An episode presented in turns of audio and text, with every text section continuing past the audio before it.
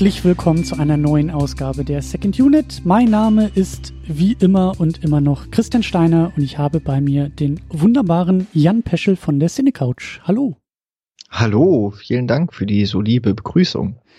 Ja, vielen Dank für die, für das Einnehmen der Einladung und eigentlich auch für das Ausstellen der Einladung. Weil wir waren ja neulich zusammen äh, bei den Cinematic Smash Brothers auf der Bühne und vor der Bühne und hinter der Bühne und haben da ja so ein bisschen Quatsch und Rabatz gemacht.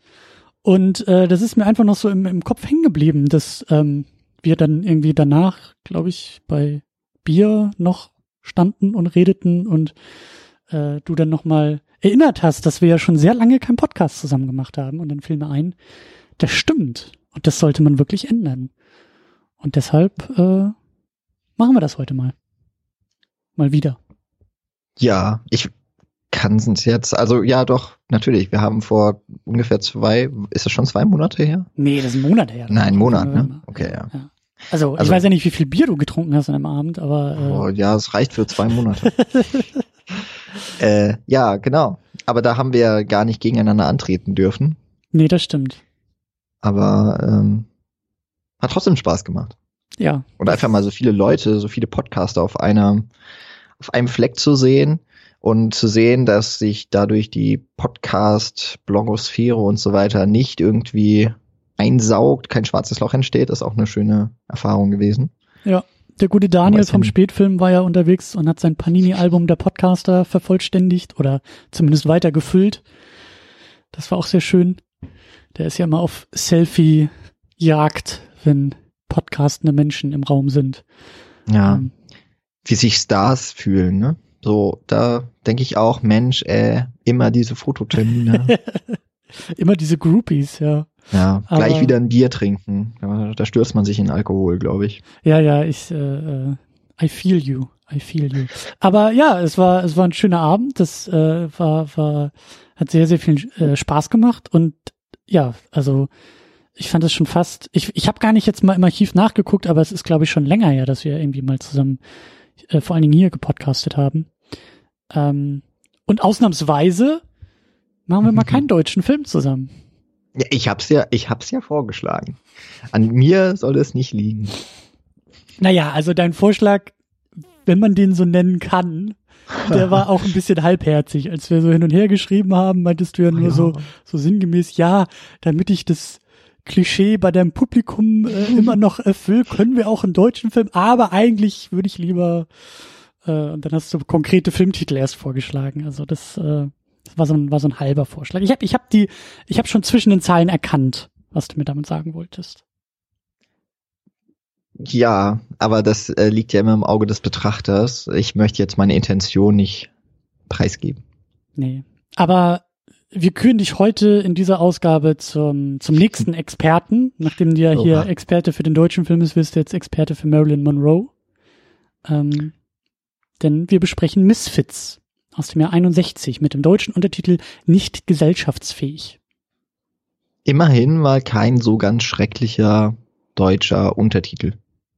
Immerhin. Ja. Und ähm, auch nicht zu verwechseln mit irgendwelchen Serien, die, glaube ich, so heißen.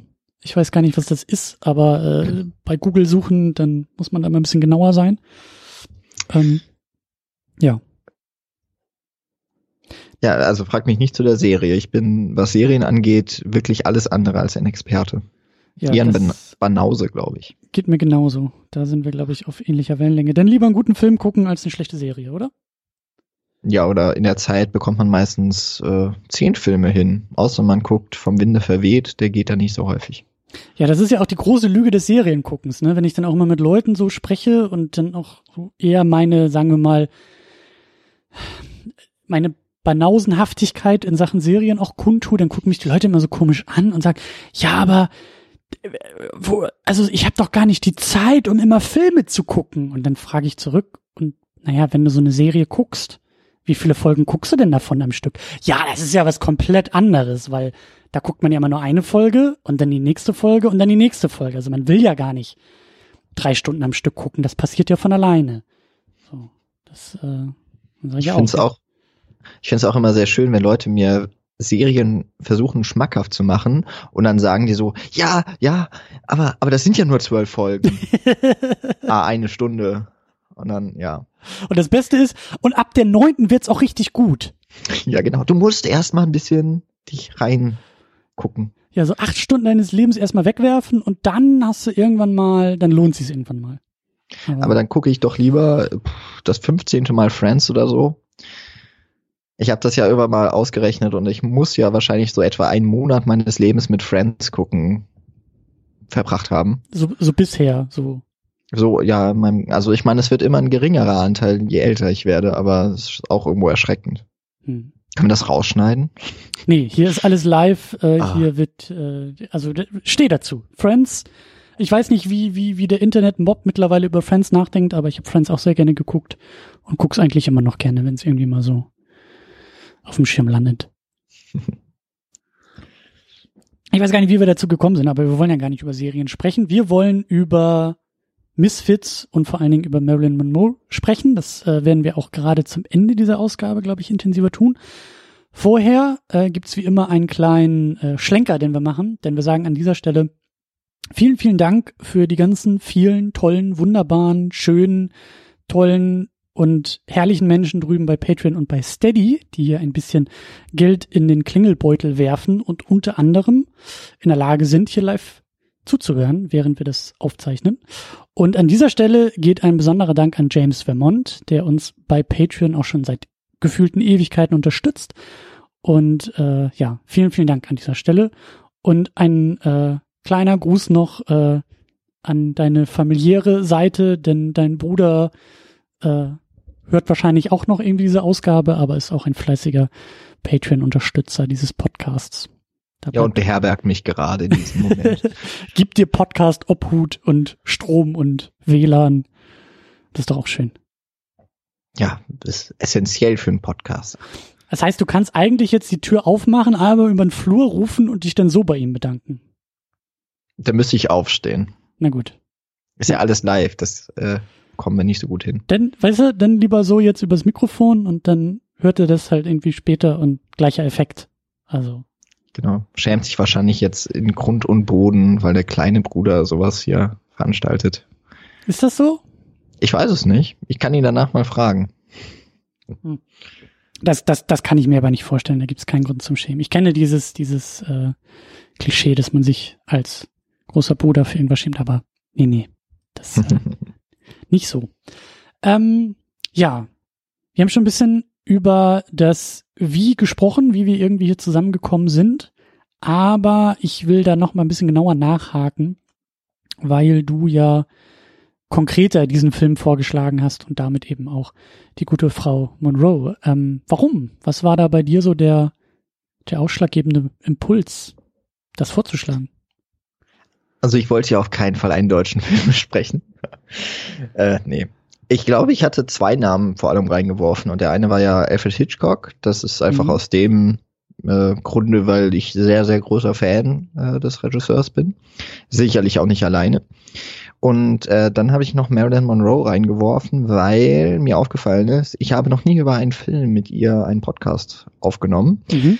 Und jetzt habe ich aber auch ähm, um gleich mal mein Expertentum auch nach außen so ein bisschen festzumachen, äh, habe ich festgestellt, dass ich erst vier Filme mit ihr überhaupt gesehen habe. Ähm, und The Misfits war jetzt der vierte. Und ich kannte ihn noch nicht. Und dass das jetzt auch noch ausgerechnet der letzte Film von äh, Marilyn Monroe und ja auch von Clark Gable dem einen der weiteren Hauptdarsteller war, das war mir gar nicht bewusst so im Vorhinein. Ich wusste nur, der Film ist, äh, also als ich so die Filmografie nochmal so lang gestolpert bin, da sind so viele Namen mir bekannt vorgekommen, dass ich gedacht habe, eigentlich könnte man mal, müsste man mal über den reden. Mhm. Und ich glaube, auch bei Monroe hatte ich noch ein paar weitere vorgeschlagen, einfach mal so die, die ich noch nicht kannte und so die etwas größeren und bekannteren und wir haben uns auf den geeinigt.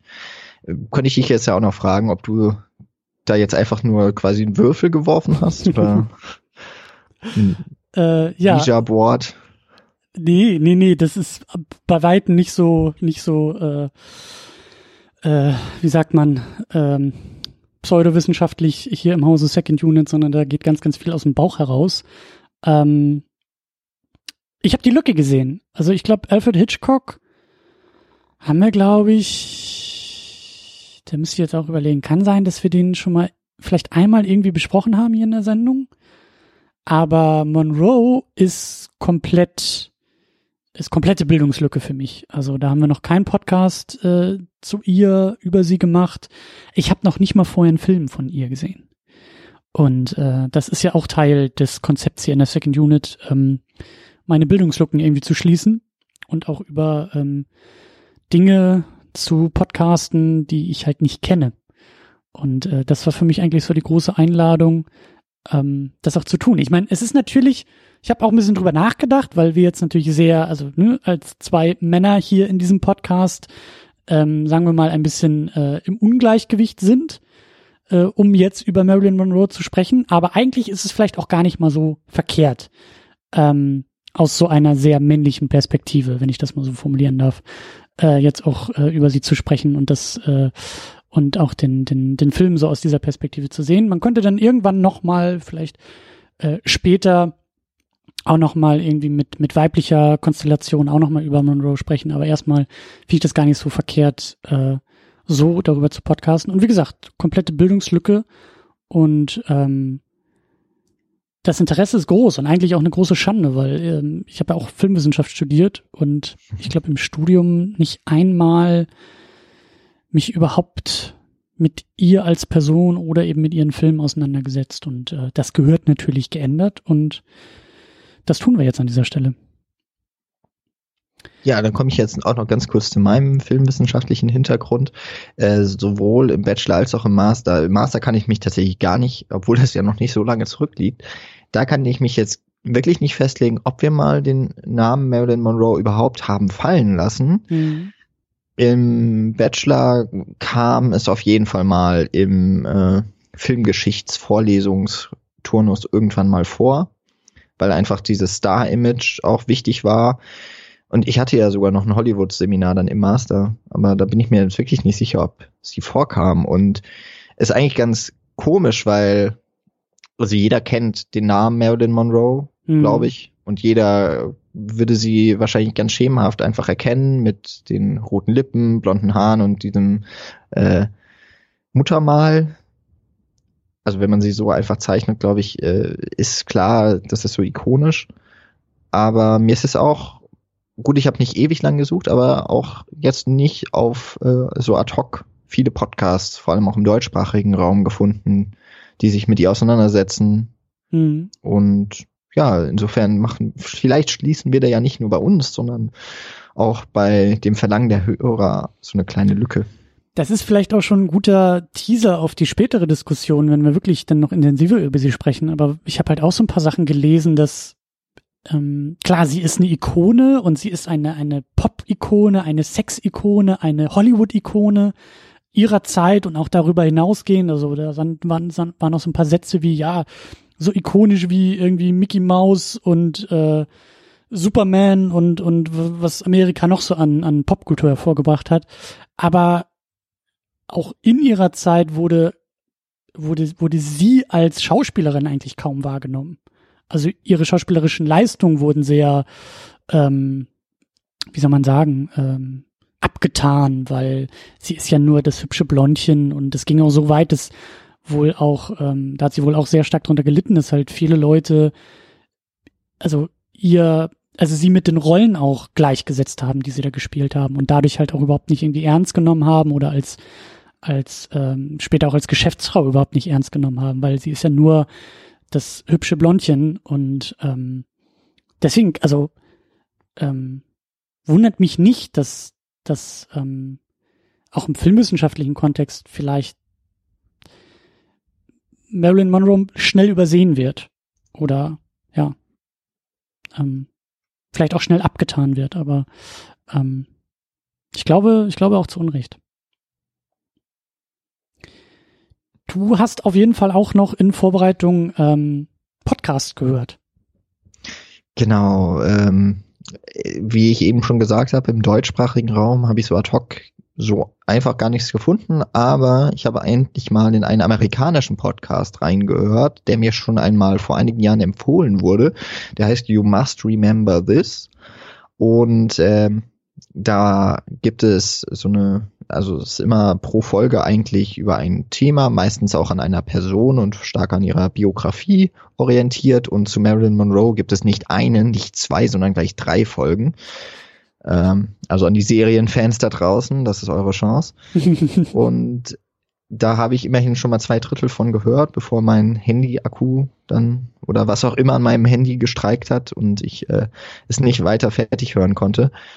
Ähm, aber eine sehr interessante, vor allem eben biografische Annäherung an das Leben von Marilyn Monroe, ähm, durchaus aber auch mit Verweisen auf auf ihre Karriere, so ein bisschen auch was so hin, was so hinter den Kulissen abgelaufen ist, durchaus belesen und sehr gut produziert.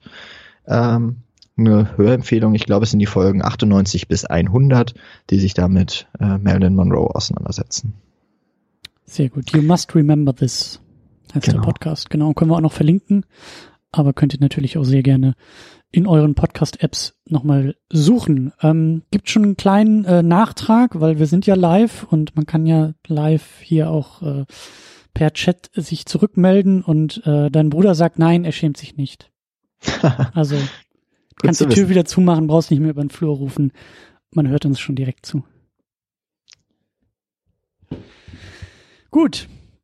Dann ist es ja auch äh, Tradition, dass äh, der Gast die ehrenvolle Aufgabe hat, den Film nochmal kurz zusammenzufassen für alle, die ihn vor langer, langer Zeit gesehen haben oder noch gar nicht gesehen haben. Was, worum geht's denn bei The Misfits? Also The Misfits ist, ähm, wie der Untertitel sagt, nicht gesellschaftsfähig. Es handelt von äh, mehreren Personen, ähm, allen voran der noch recht jungen Frau, Rosalind Tabor, die zu Beginn des Films ihre Scheidung vorm Gericht in Reno, also in Nevada, ähm, ja, durchzusetzen versucht, es auch schafft und ähm, begleitet von der etwas älteren Dame Isabel Steers, ähm, die anscheinend häufig so eine Beratung oder sowas macht im, im Falle äh, Scheidungen. Und äh, ja, danach möchte Rosalind eigentlich erstmal Abstand von allem. Und äh, mehr so durch Zufall trifft sie auf äh, Guido, der, glaube ich, in der Werkstatt arbeitet und äh, dann mit seinem Kumpan Gay Langland, gespielt von Clark Gable, äh, der äh, noch ein Cowboy der alten Schule ist, wird sie so mehr oder weniger überredet, mal mit raus aufs Land zu fahren und so ein bisschen Abstand eben zu gewinnen, neue Perspektiven auf das Leben, auf sich selbst und so weiter ähm, zu bekommen. Und da draußen in so einem, ja, in einem alten Haus von Guido gefällt sie eigentlich ganz gut.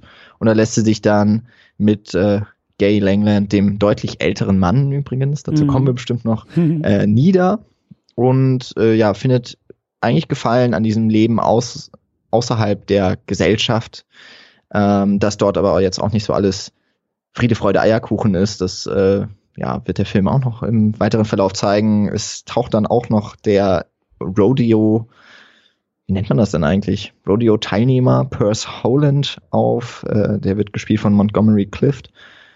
Und im Endeffekt ist es ja mehr oder weniger so ein Reigen dieser drei Männer um die Liebe oder zumindest einfach nur die Reize von Marilyn Monroe.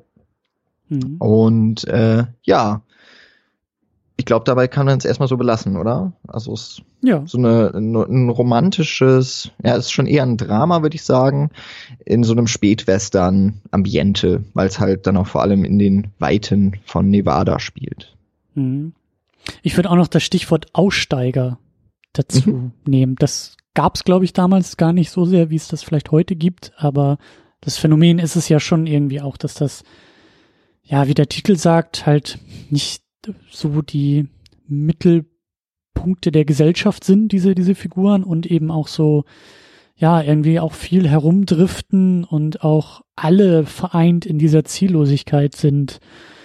Und mhm. ähm, ja, dabei irgendwie auf, auf der Suche nach, nach Sinn und auf der Suche nach irgendwas so alle sind Und ja, da ist die Frage auch, ob sie am Ende überhaupt was finden, was sie finden, wer was findet.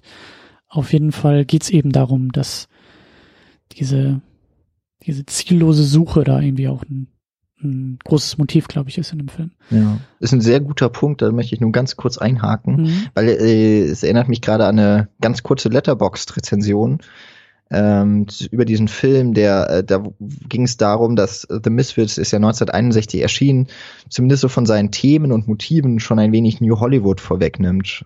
Ähm, mhm. Und gerade jetzt, wo du das sagst mit Aussteiger und so das ja, irgendwie so das Driften und, und Herumziehen auf der Suche nach Sinn oder einfach nur nach dem, ja, nach Freiheit. Das ist ja auch das mm, große oh Motiv ja, von oh New ja. Hollywood. Natürlich Easy Rider, der das ja so 1967, also sechs Jahre später dann ähm, salonfähig gemacht hat und zu einem großen Kultfilm auch geworden ist. Ja. Genau, und du hast schon auch ein paar Namen erwähnt. Also wir haben Clark Gable als Gay Langland dabei, diesen alt gewordenen Cowboy.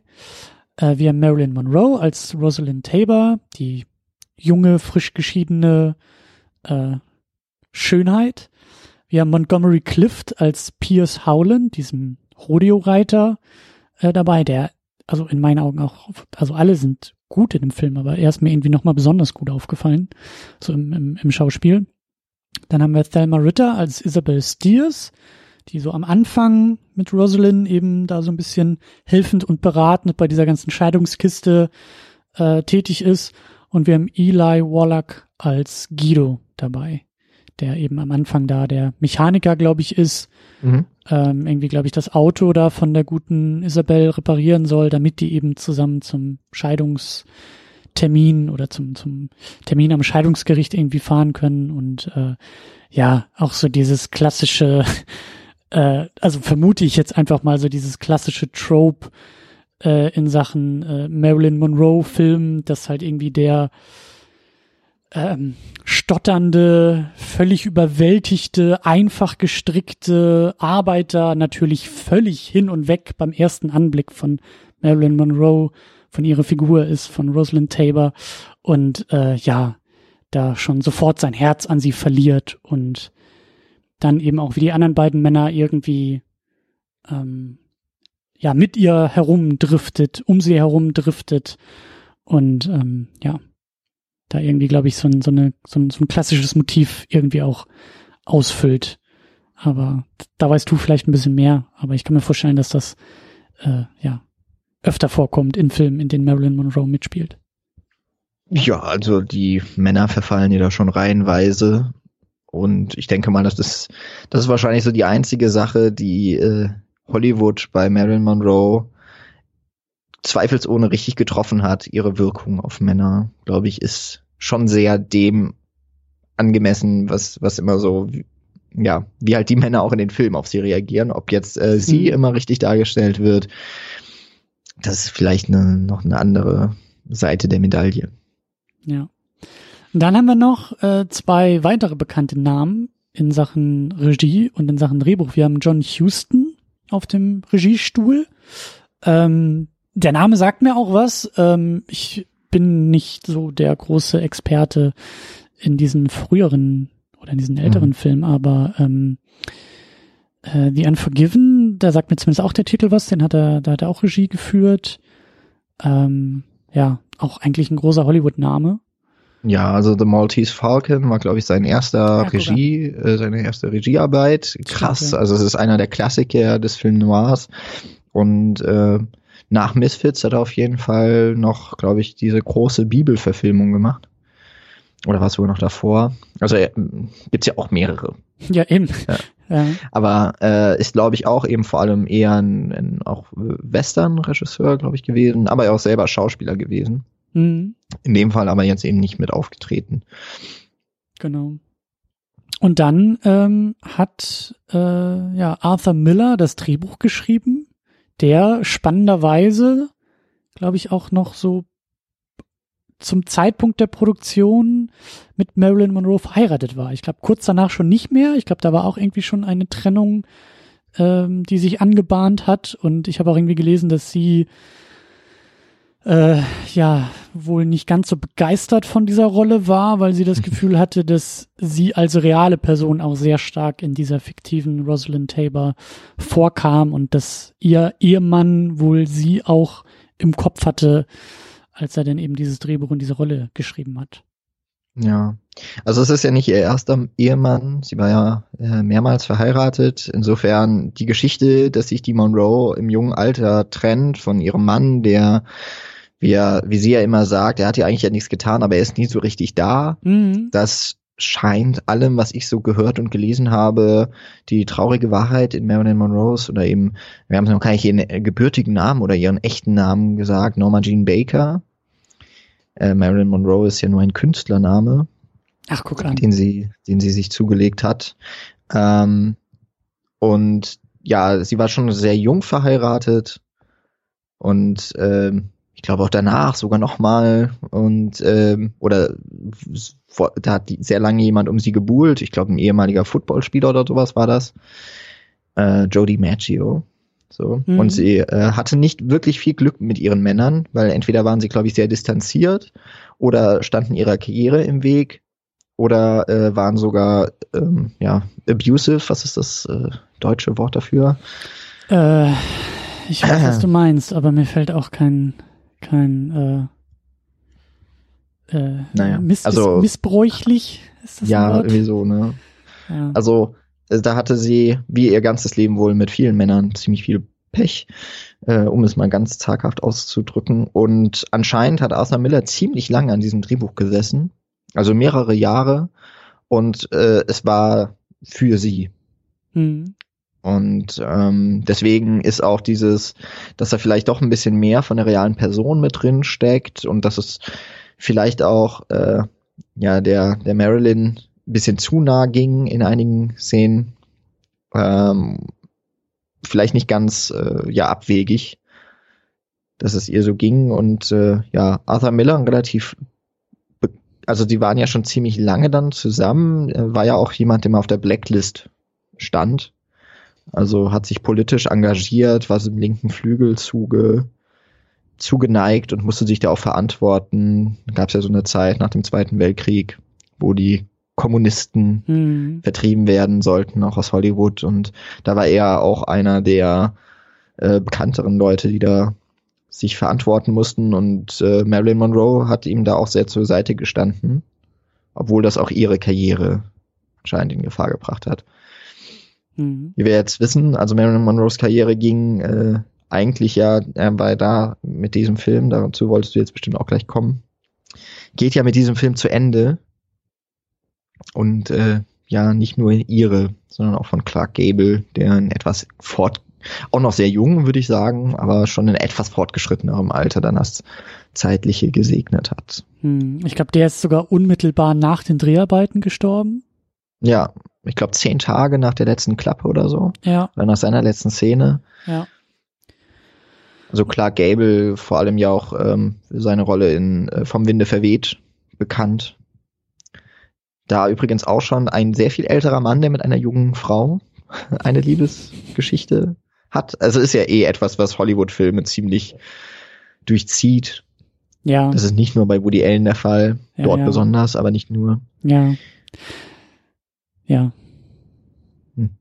Ja, also mich hat das auch irgendwie alles ein bisschen irritiert. Also ähm, das, ich, ich weiß nicht, wie es dir ging. Ähm, wie gesagt, also ich bin, das sieht man ja auch so ein bisschen hier im Programm der Second Unit. Also ähm, Filme aus den äh, 60er, 70ern auch, die, die, die tauchen nicht so häufig bei uns auf und davor halt noch weniger, weil das alles nicht so, nicht so meine Zeit ist, auch nicht so meinen Sehgewohnheiten entspricht. Filme natürlich auch noch anders funktioniert haben, anders erzählt haben und äh, ähm, ja, motivisch auch anders gearbeitet haben. Und das war auch erstmal so meine erste Reaktion auf den Film, hm, dass mich da vieles ähm, ja irgendwie irritiert hat aus heutiger Perspektive, dass sich viele Sachen, ähm, zum Beispiel das Erzähltempo, ich finde das Erzähltempo sehr, sehr langsam. Das bin mhm. ich anders gewohnt, auch, auch ein bisschen stringenter irgendwie zu erzählen. Ich meine, klar, das passt natürlich auch auf das Thema, ne, wenn es darum geht, rumzudriften, dass die Figuren auch viel rumdriften.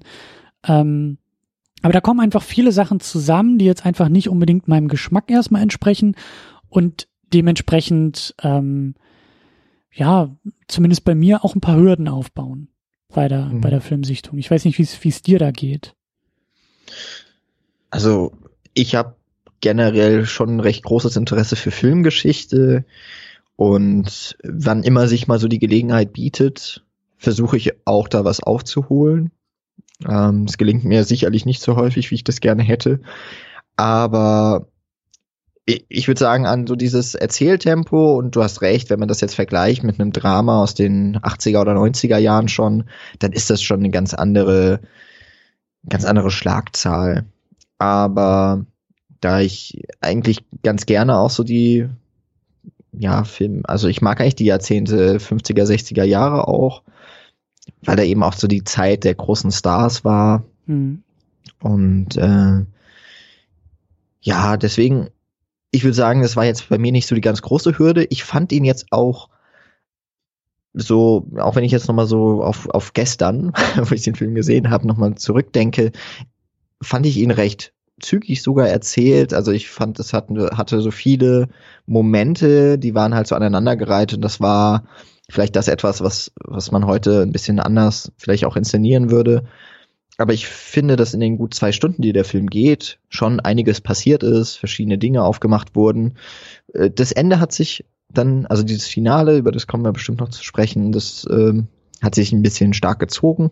Da habe ich schon gedacht, huh, wie, wie bekommen die das jetzt zu Ende erzählt? Mhm. Weil es auch sehr ja doch einen sehr starken Kontrast bietet zu dem, was wir vorher gesehen haben.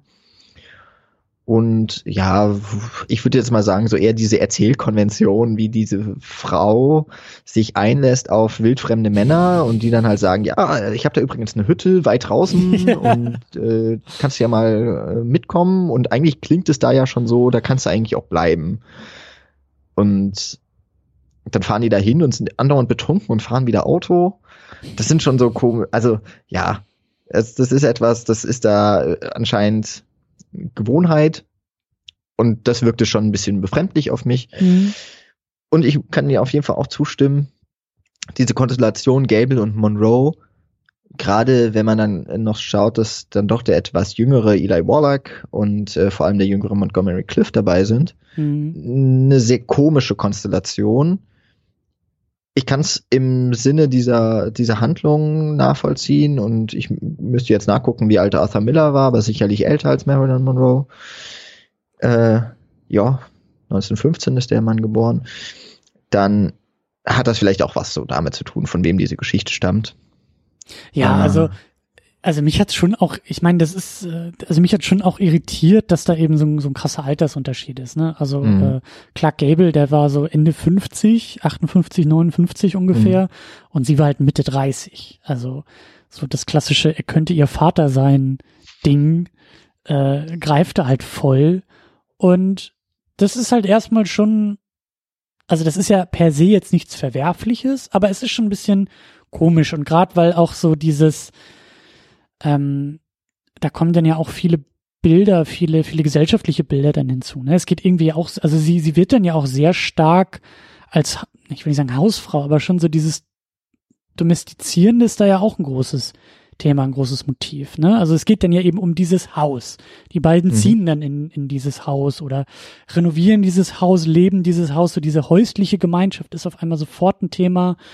Ähm, und, und äh, das, das fand ich halt auch äh, so ungewohnt. Das ist ja nichts, worüber man jetzt erstmal irgendwie, oder was, was, was den Film irgendwie ähm, kaputt macht oder schlecht macht, aber einfach so, und dann eben auch dieses Buhlen der drei Männer irgendwie um die, um, um ja, ihre Zuneigung oder auch das, das wird ja auch nie so deutlich ausgesprochen, sondern da geht's dann ja auch eher so ein bisschen ähm, zwischen den Zeilen in den Dialogen irgendwie darum, ne, wenn der, der, dieser Pierce, dieser, dieser Rodeo-Reiter, ich glaube irgendwie nach so einer Schlägerei in einer Kneipe, ähm, auf ihrem Schoß liegt und, und äh, ja, ihr wirklich wortwörtlich zu Füßen liegt und dann ja auch nur so fragt, sag mal, do you belong to gay? Also also ne, seid ihr zusammen, Mhm. ist ja so da die Frage und und alle irgendwie so äh, ja um um um sie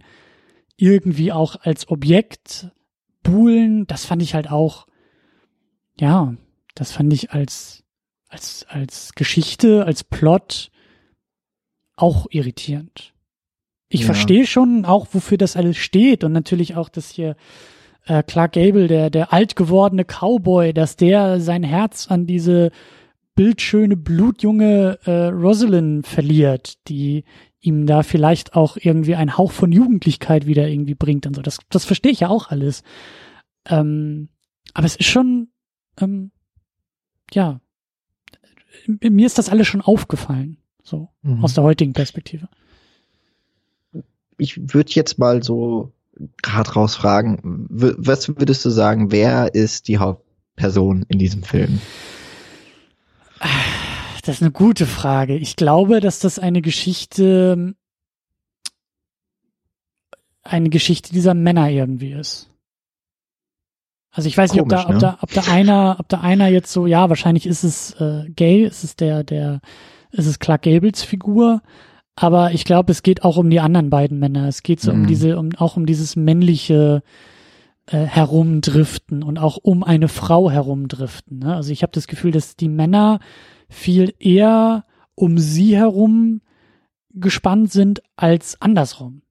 Mhm. Also ich, ich kannst mich gerne korrigieren. Ich, ich hatte jetzt aber auch nicht den Eindruck, dass sie, ähm, dass sie sehr um, um alle Männer, ja, okay, sie tanzt auch mal hier mit dem und mal mit da, ja, ist das, ja, ja, stimmt schon, ja. ja. Wie hast du das denn gesehen? Wer ist denn für dich da so die, die Hauptfigur?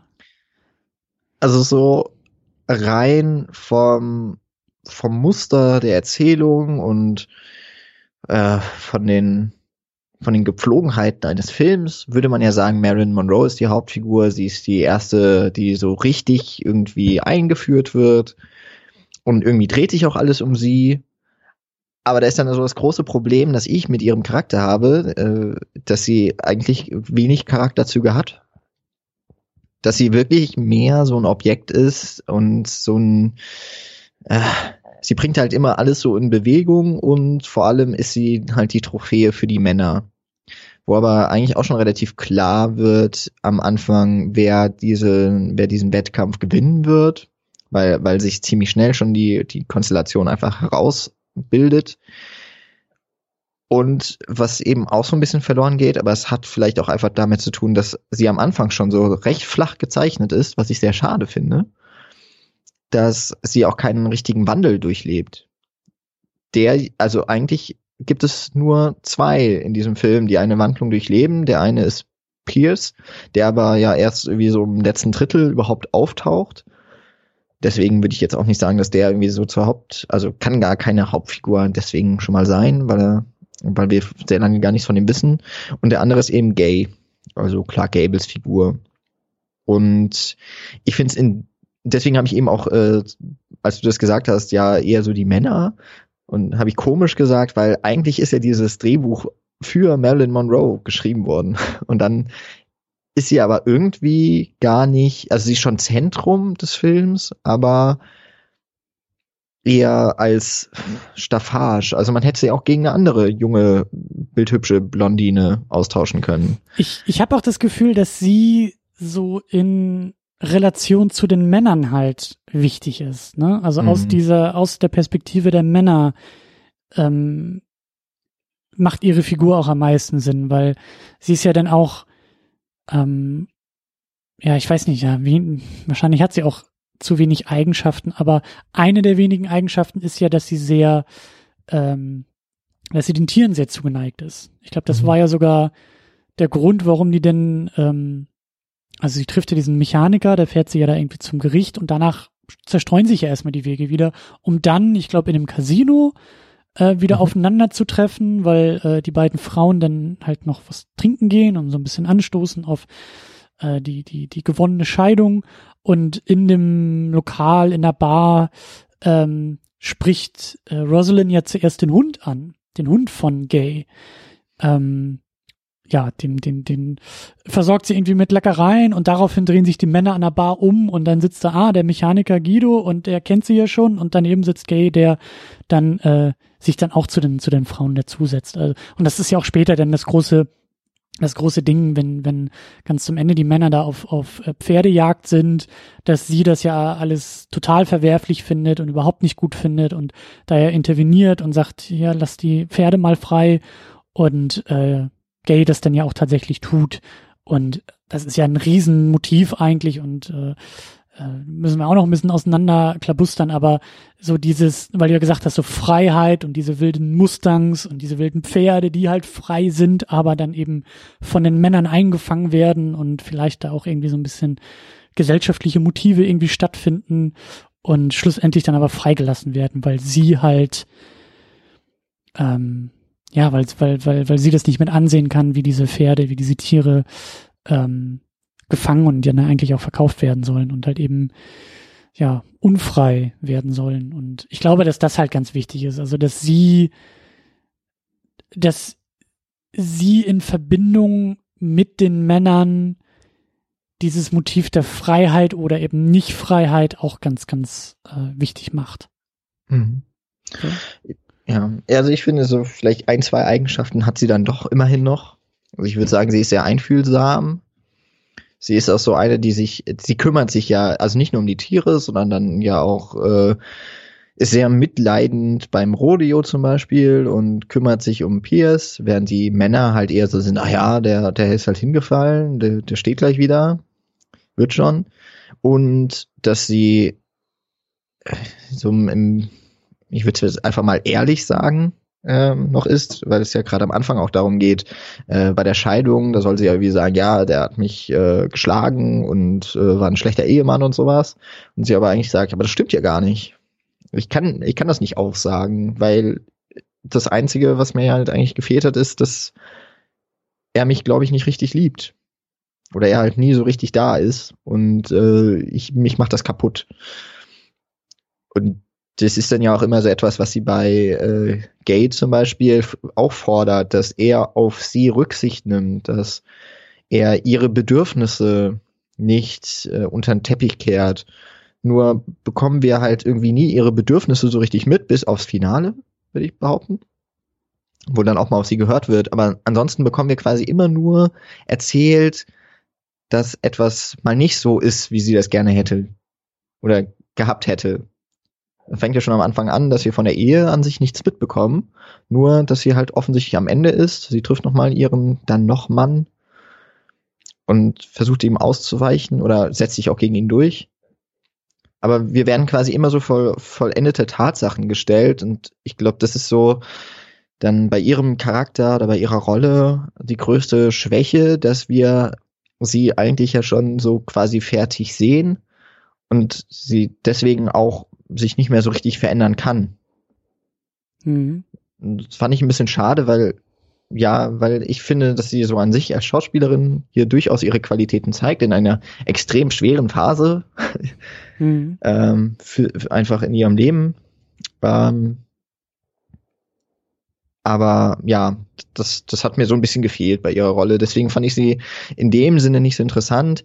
Äh, wo ich vorhin jetzt gesagt habe, hätte man vielleicht auch nicht Monroe, die Monroe äh, besetzen müssen, sondern hätte eine andere Blondine nehmen können. So ganz stimmt es natürlich auch nicht, weil schon viel einfach ihr Image mit reinspielt in diese Rolle. Du hast es ja schon gesagt, diese Männer, die, die fliegen ja quasi auf sie wie Mücken zum Licht. Ja. Und das ist, also ich konnte schon nachvollziehen. Ich weiß nicht, wie es dir ging.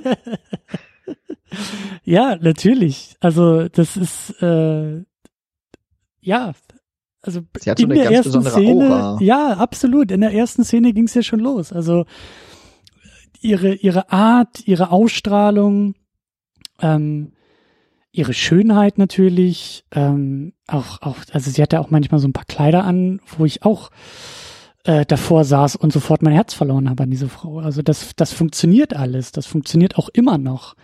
Ähm, ich glaube aber, dass da, dass da auch noch mehr Tragik in dieser ganzen Figur und auch in dieser ganzen Geschichte irgendwo drin steckt. Also ich, wie gesagt, das ist der, der erste Film, den ich jetzt gesehen habe mit ihr.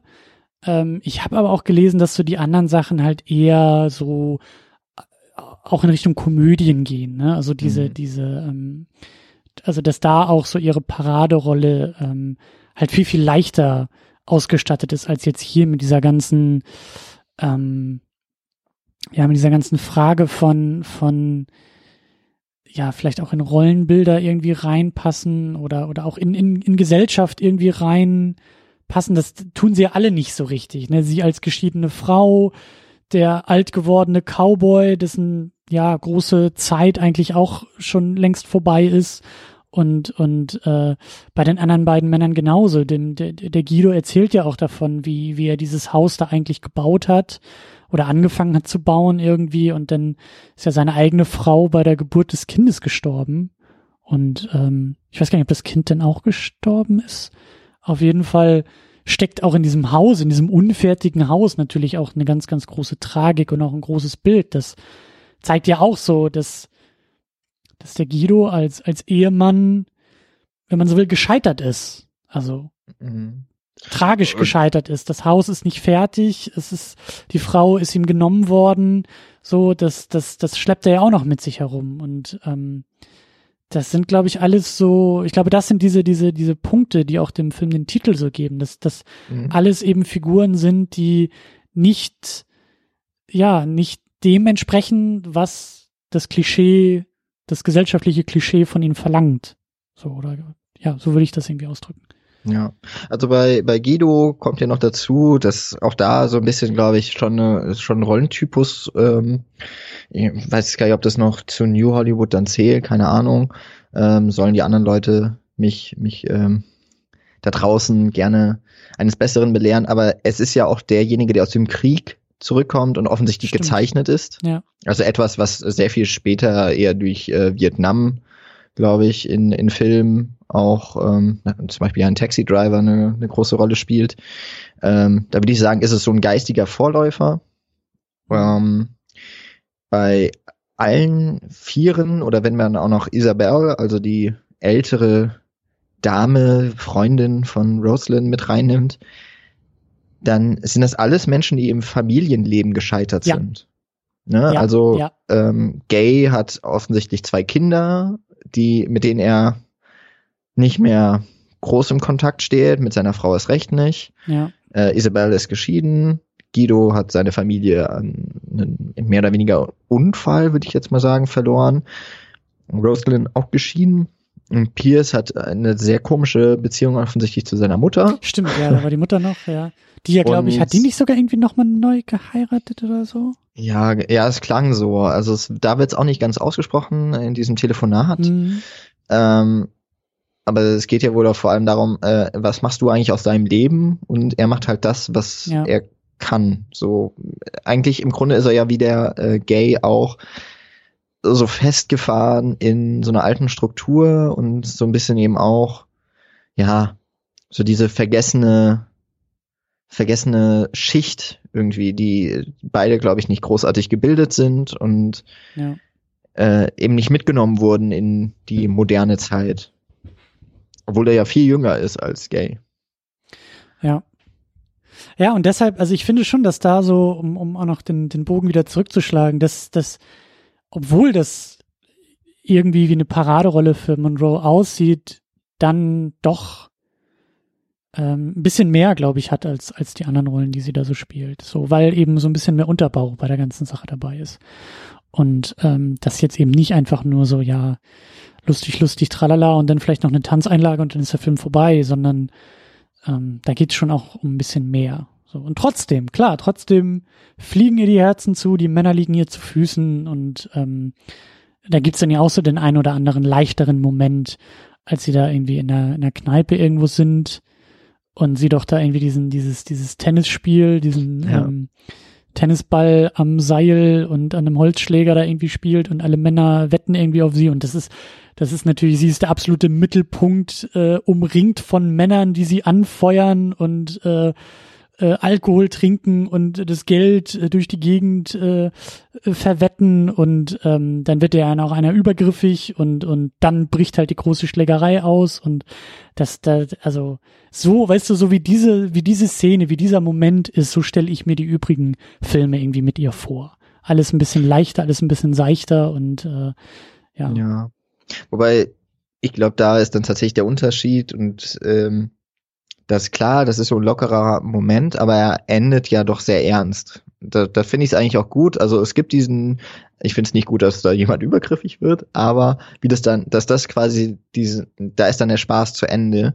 Und da wird diese, diese Szene auch mit beendet. Das hat ja doch auch, finde ich, ein ganz, schon auf der einen Seite einen ganz guten Kommentar, auf der anderen Seite gibt es so eine Szene, wo äh, Roslyn und Gay ausreiten und äh, sie mit Jeans sehen wir dann äh, eine Aufnahme von ihrem Hintern auf dem Sattel immer wieder hoch und runter äh, hüpfend, wo, wo halt dann der Regisseur mit seinem Kameramann wieder ganz klar ja, ja. die Reize äh, dieser, dieser wunderschönen Frau zur Schau stellen, wo es so ein bisschen dem gegenlau gegenläuft, was, was er auf der einen Seite aussagen möchte vielleicht.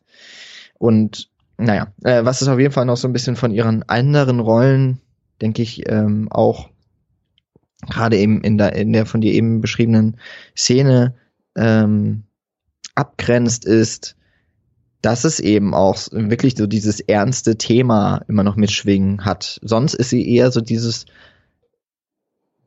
blonde Dümmchen, also wirklich diese halt da, ja, worüber sich Blondinenwitze lustig machen. Mhm. Das war, würde ich sagen, so, das war die Rolle der Monroe. Und damit war sie ja wohl auch sehr unglücklich. Und auch hier ist sie auf jeden Fall irgendwie naiv, aber sie ist halt, sie ist nicht auf den Kopf gefallen, würde ich mhm. mal sagen. Mhm. Sie ist leichtgläubig vielleicht, aber und hat auf jeden Fall das äh, Herz auch auf dem rechten Fleck. Das hat sie bei den anderen eigentlich auch. Und natürlich, sie, sie verzaubert die Männer um sich rum. Aber sie hat dann doch so eine gewisse Gravitas und da, da wir, wir werden immer wieder, glaube ich, äh, wenn wir wenn wir irgendwann mal äh, oder wenn wir so ein bisschen ins, ins Negative vielleicht auch abdriften, dann kommt man immer so auf dieses Finale zu sprechen und da kommt dann eben auch, finde ich, vor allem der Unterschied zu den Komödienrollen von der Monroe raus, weil da nimmt sie mal das Heft in die Hand und ähm, ja, ist dann nicht mehr nur noch so das Beiwerk oder eben das, worum sich alle prügeln, sondern sie wird dann auch mal tatsächlich relevant. Hm. Sie hat was ja. zu sagen in dem Moment. Ja, hm. genau. Sie fordert was ein und ja. Ich finde aber noch zu dieser, zu dieser Schlägerei-Szene äh, mhm. da, ähm, ja, weil da halt äh, Kerl übergriffig wird und dann, glaube ich, Pierce auch der Erste ist, der da sofort einschreitet. Ähm, ich hatte halt, also du hast recht, das ist gut, dass das adressiert wird und dass das halt auch in der Szene sozusagen bestraft wird. Äh, ich hatte in dem Moment das Gefühl, dass es aber eher da um Besitzverhältnisse ging. Also, mhm. dass die Männer, also die Männer aus der Gruppe, die wir da kennen, dass die da eher eingreifen, weil die sagen so, nee, nee, nee, Freundchen, das ist unser Hintern, den du da gerade angrabst. Äh, und deshalb fliegen hier die Fäuste. Ähm, aber ja, also so, so, so habe ich die Szene ein bisschen wahrgenommen. Ähm, Weil es auch immer wieder um diese Frage geht, sag mal, zu wem gehörst du jetzt eigentlich? Und äh, so, wie frei mhm. bist du eigentlich? Und äh, willst du nicht mit mir gehen? Und ähm, ja, also geht's da auch irgendwie immer mal wieder darum, so um diese, um diese Zugehörigkeit und äh, dieses, diesen, diesen Spielball, den sie da vielleicht selber auch manchmal so zwischen den Männern ist. Ähm, aber was du auch noch gesagt hast, so diese, diese Objektifizierung sozusagen, weil, weil sie dann da beim Pferde äh, Ausritt eben dann so ihr, ihr Hintern äh, kamerafüllend, bildfüllend eingefangen wird. Ich habe auch gelesen, dass es äh, jetzt irgendwie auch erst vor kurzem, also irgendwie glaube ich im August 2018 oder so, ähm, ist irgendwie äh, Material des Filmes aufgetaucht, wo es tatsächlich eine Nacktszene mit ihr äh, geben soll, gibt, die ähm, gedreht wurde, aber rausgeschnitten wurde.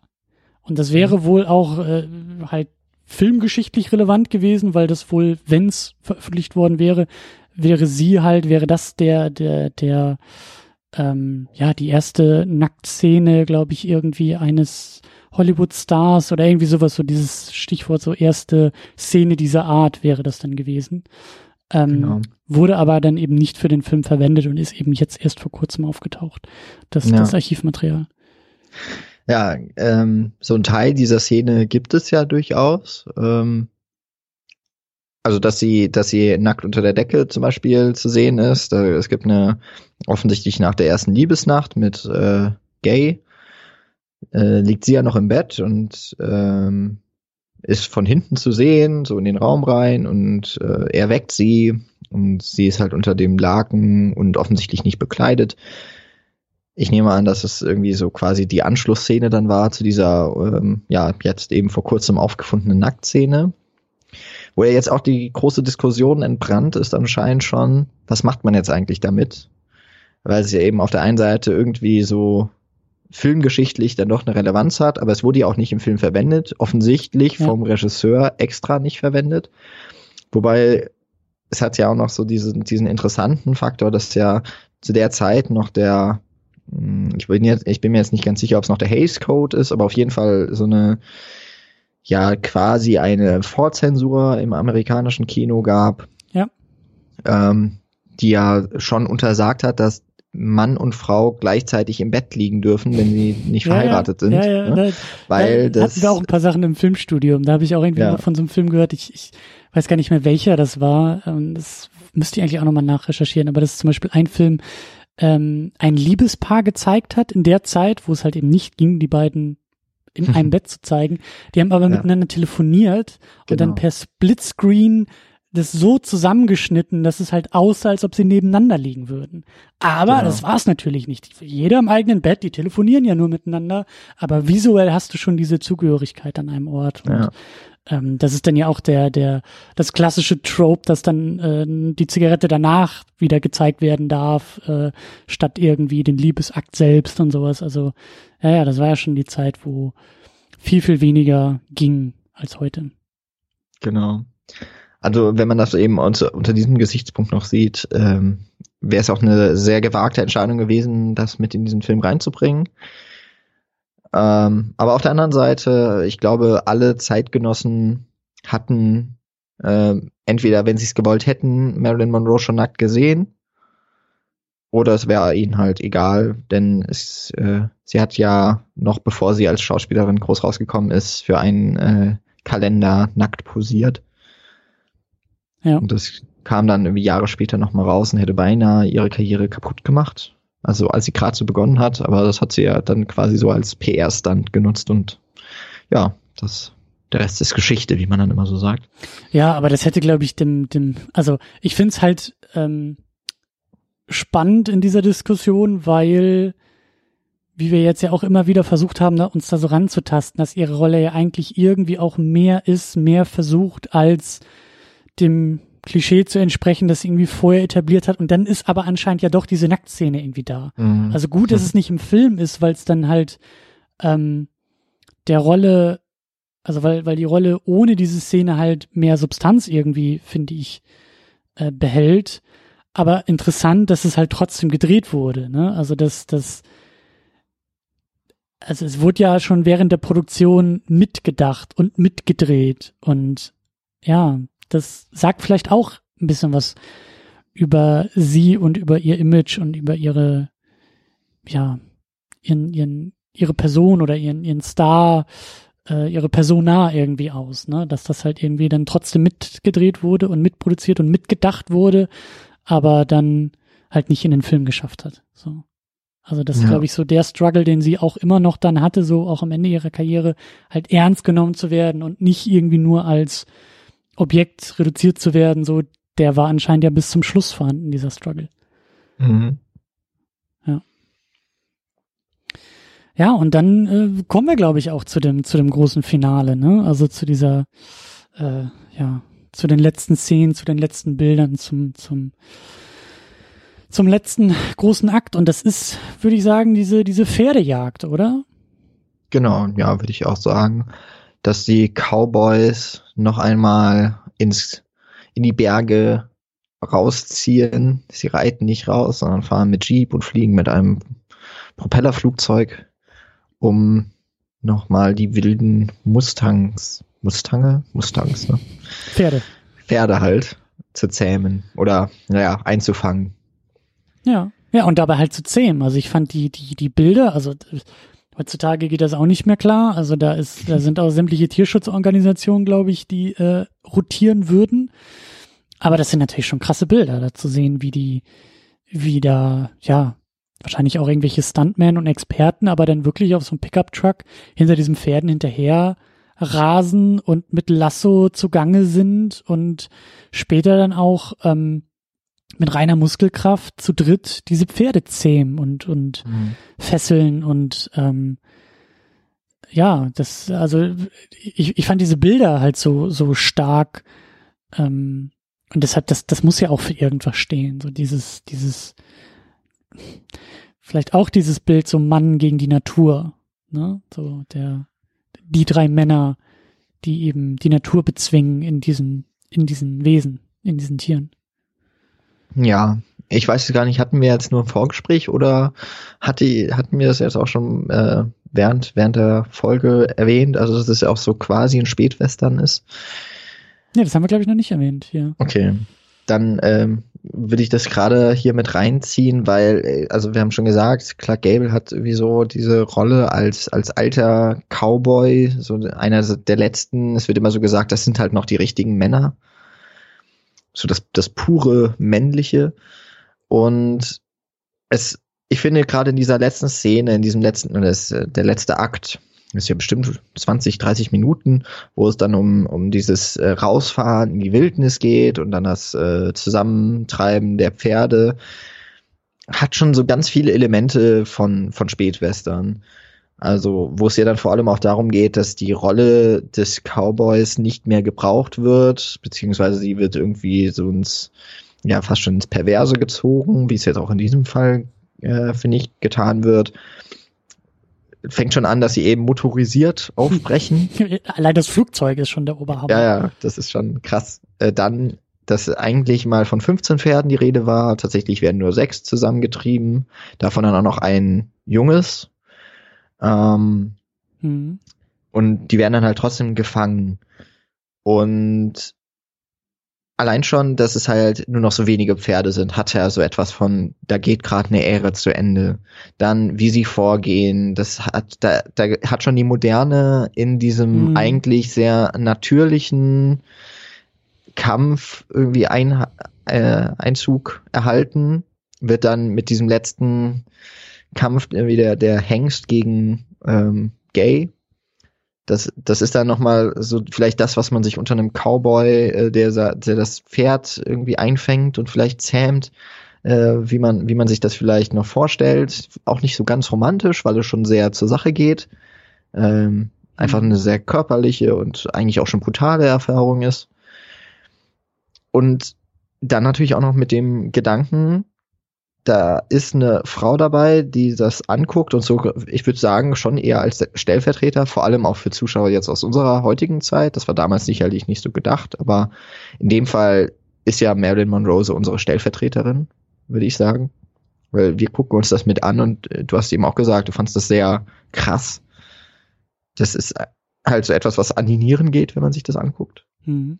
Und dann noch so als letztes, die Pferde werden halt nicht mehr eingefangen, um sie zu zähmen und ähm, ja zur Nutzung heranzuziehen, sondern sie werden halt zu Hundefutter verarbeitet.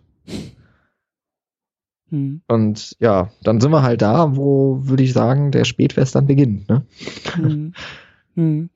Ja, ja, und sie interveniert an der Stelle. Sie hm. ähm, kann das nicht mit ansehen, sie will das nicht mit ansehen und, und greift ein. Und das fand ich halt auch ähm, ganz spannend. Das ist irgendwie die erste Reaktion. Ich weiß gar nicht mehr, wer das war, ob das, ob das Pierce gesagt hat oder so, ähm, weil sie ja auch so eine, so eine leidenschaftliche, sehr emotionale Rede dabei hält und seine Reaktion ist einfach nur, she's crazy. So, mhm. die, so das klassische, so, ja, die Frau ist hysterisch und äh, überhaupt nicht ernst zu nehmen und äh, wie du aber auch so schön gesagt hast, so, ja, weil sie hat ja recht. Also sie, sie ist da irgendwie so die Vernünftige in dem Moment, die aber so als hysterische Frau wieder abgetan wird, die ja gar nichts irgendwie dazu beitragen kann, wenn die Männer jetzt mal so richtig zur Sache gehen. Und ähm, trotzdem kommt sie ja irgendwie durch zu Gay, der dann ja ähm, ja die Pferde alle wieder wieder freilässt. So bis bis hin zum letzten. Ich glaube, er zähmt es sogar noch. Also er, alle werden ja irgendwie gefangen und gezähmt zumindest und ähm, aber er lässt sie frei, weil er dann glaube ich auch irgendwie sowas sagt wie, naja, bevor es jemand anders tut, tue ich das jetzt hier selber. Also die Pferde wieder hm. freizulassen. Ja, ja, so halb. Also erstmal, ja, ihre Rede, ich, also dieses, dieses Geschrei, ich finde, das ist cool auch gedreht, weil dann sind diese drei Männer schon zusammen, haben schon äh, so die, die ersten Pferde, glaube ich, ein, oder schon alle Pferde eingefangen und sind dann dabei, die so festzubinden. Und, und sie regt sich halt darüber auf und sagt, dass, dass halt, dass das Ganze nicht wert ist.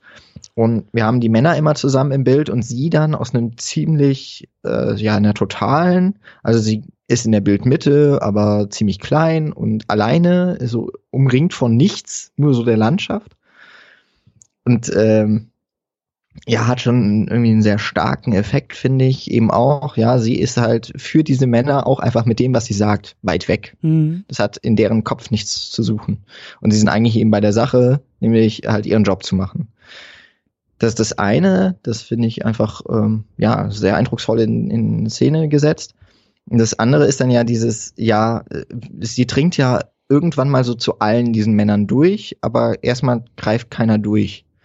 Weil Gay auch schon so ins, ins Denken kommt, dann wird ja auch irgendwann vorgerechnet, ja, was bleibt uns eigentlich? Und Pierce ist dann derjenige, der auf seinen Anteil verzichtet und dann ja auch der, der mit äh, ihr dann losfährt zu jedem Pferd, das gefangen genommen wurde und sie losschneidet.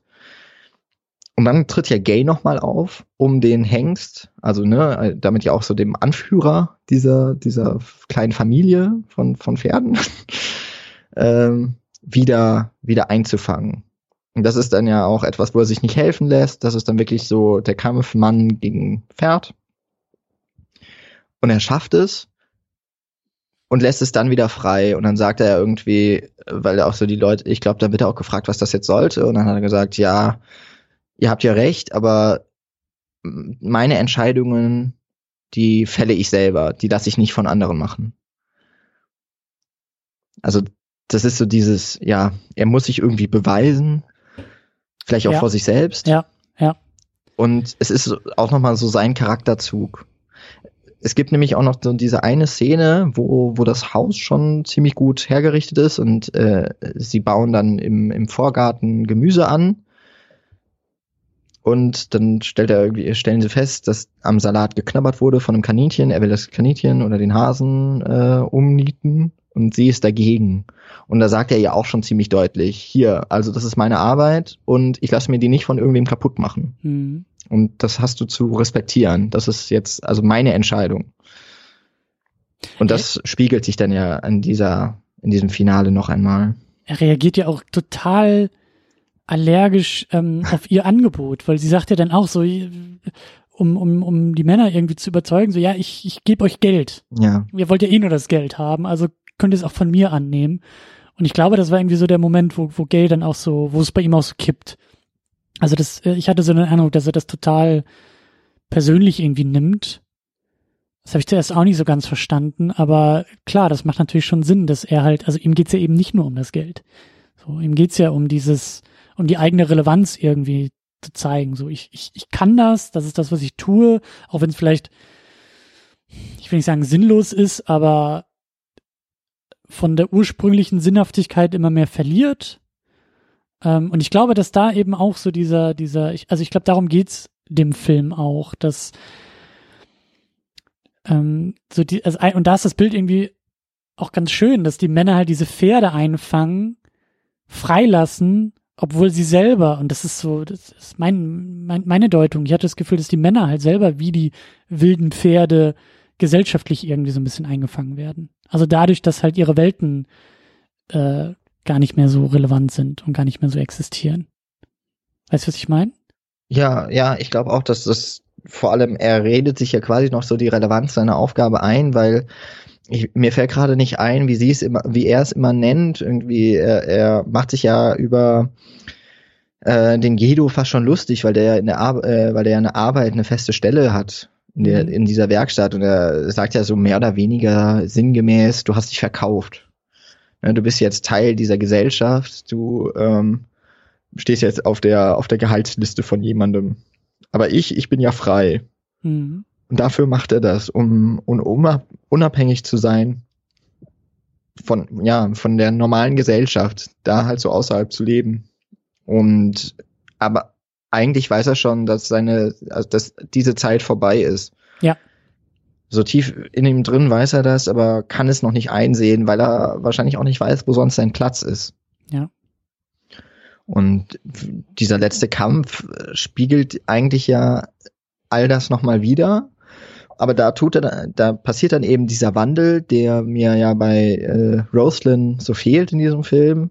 Und ich finde, Gay äh, durchläuft dann eben schon den, den stärksten, nämlich, dass er seine, ja, mehr oder weniger ist es ja eine Niederlage, dass er die einsieht. Aber eben noch einmal so den Beweis dafür antritt, hm. in, in dieser Welt, wie ich, wie ich sie gerne hätte. Genau, da bin ich, also ich kann das noch und das ist jetzt meine Entscheidung zu sagen, ja. jetzt ist es vorbei. Ja. Ja. Und deswegen lässt er die Pferde auch gehen. Deswegen lässt er sie ziehen, schickt die Pferde wieder in die Freiheit. Und, und das ist halt so die Frage, was ist, was ist so das letzte Bild des Films? Ich glaube, die beiden sitzen da auf dem, auf der, auf der Bank da von dem, von dem Pickup-Truck und haben, glaube ich, den Hund mhm. auch noch dabei und das hat so was Versöhnliches. Ja, so ein bisschen, sie fahren in den Sonnenuntergang. Ja. Also, es, es hat jetzt den Anschein, dass äh, er zwar sein Cowboy-Dasein hinter sich lässt oder vielleicht nicht nur, er lässt es aber auch hinter sich, um mit einer Frau sesshaft zu werden. Weil das, das Cowboy-Tum, nenne ich es jetzt mal, hat ja auch immer etwas Ruheloses. Klar, da hast du in jeder Stadt, in jedem Saloon hast du eine. ja, und vor allem, ne, du bist, du bist halt, äh, wenn man sich jetzt so die großen Western in Erinnerung ruft, das sind immer die, die weiterziehen. Mhm. Und äh, eine neue Aufgabe suchen, einen neuen Ort. Zumindest im etwas späteren Western. Ich denke mal so ganz, ganz am Anfang ging es wahrscheinlich auch noch darum, die Frau zu kriegen. Mhm.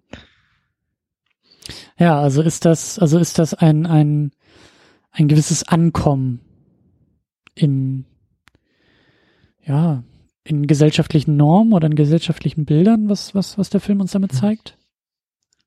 Ja, ja, gut, das ist natürlich schon die Frage, ne? Sind sie am Ende jetzt, wenn man wenn man den Filmtitel nehmen würde, sind es dann gesellschaftsfähige Leute? Ich, also ich glaube, sie wären immer noch unangepasst. Und es zieht sie, glaube ich, nicht zurück in die Stadt, sondern eher wieder so zu ihrem, zu ihrem Haus, das, das ja gar nicht ihres ist. Das gehört ja Guido, mit dem haben sie es jetzt ganz schön verschissen. Hatte sie nicht auch irgendwie gesagt, dass sie irgendwie auch gehen würde?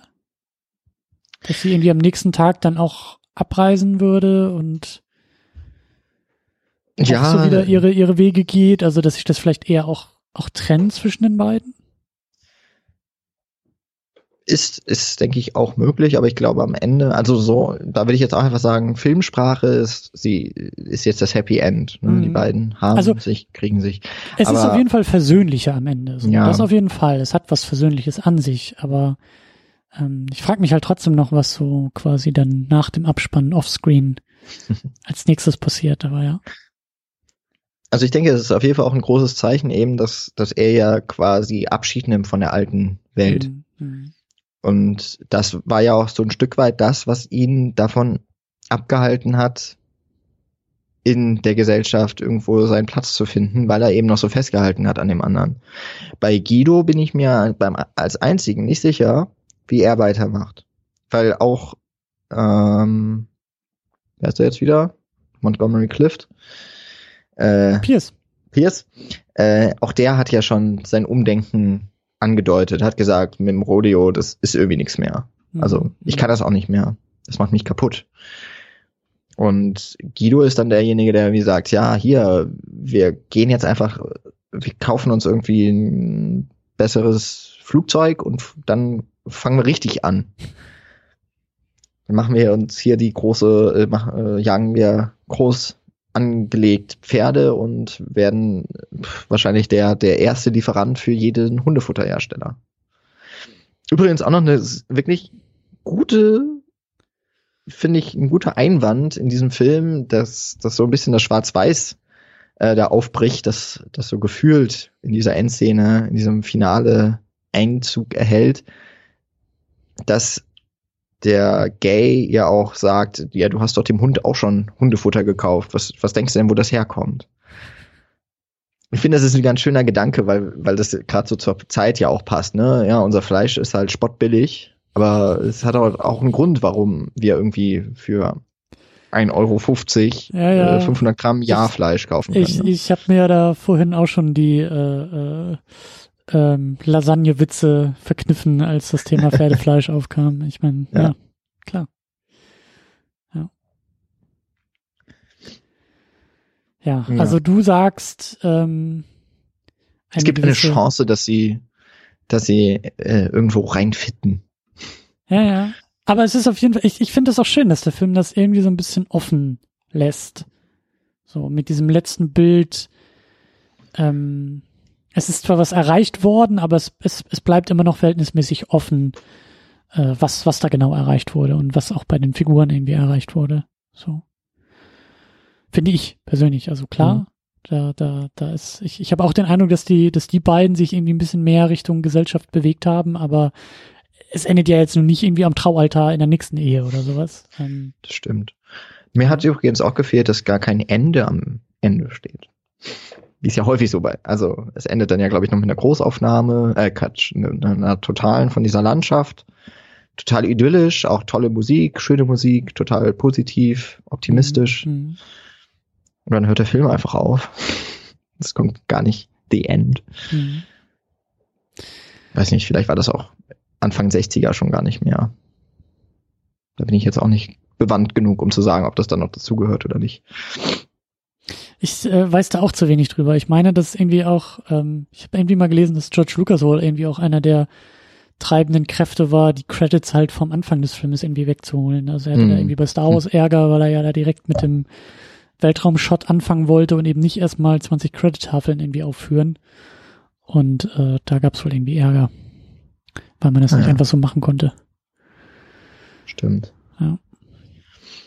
Ja. Aber äh, ich habe das Gefühl, dass wir damit äh, schon dann zum nächsten Thema aufbrechen können, wenn wir so den Film ein bisschen abgeschlossen haben und ein bisschen mhm.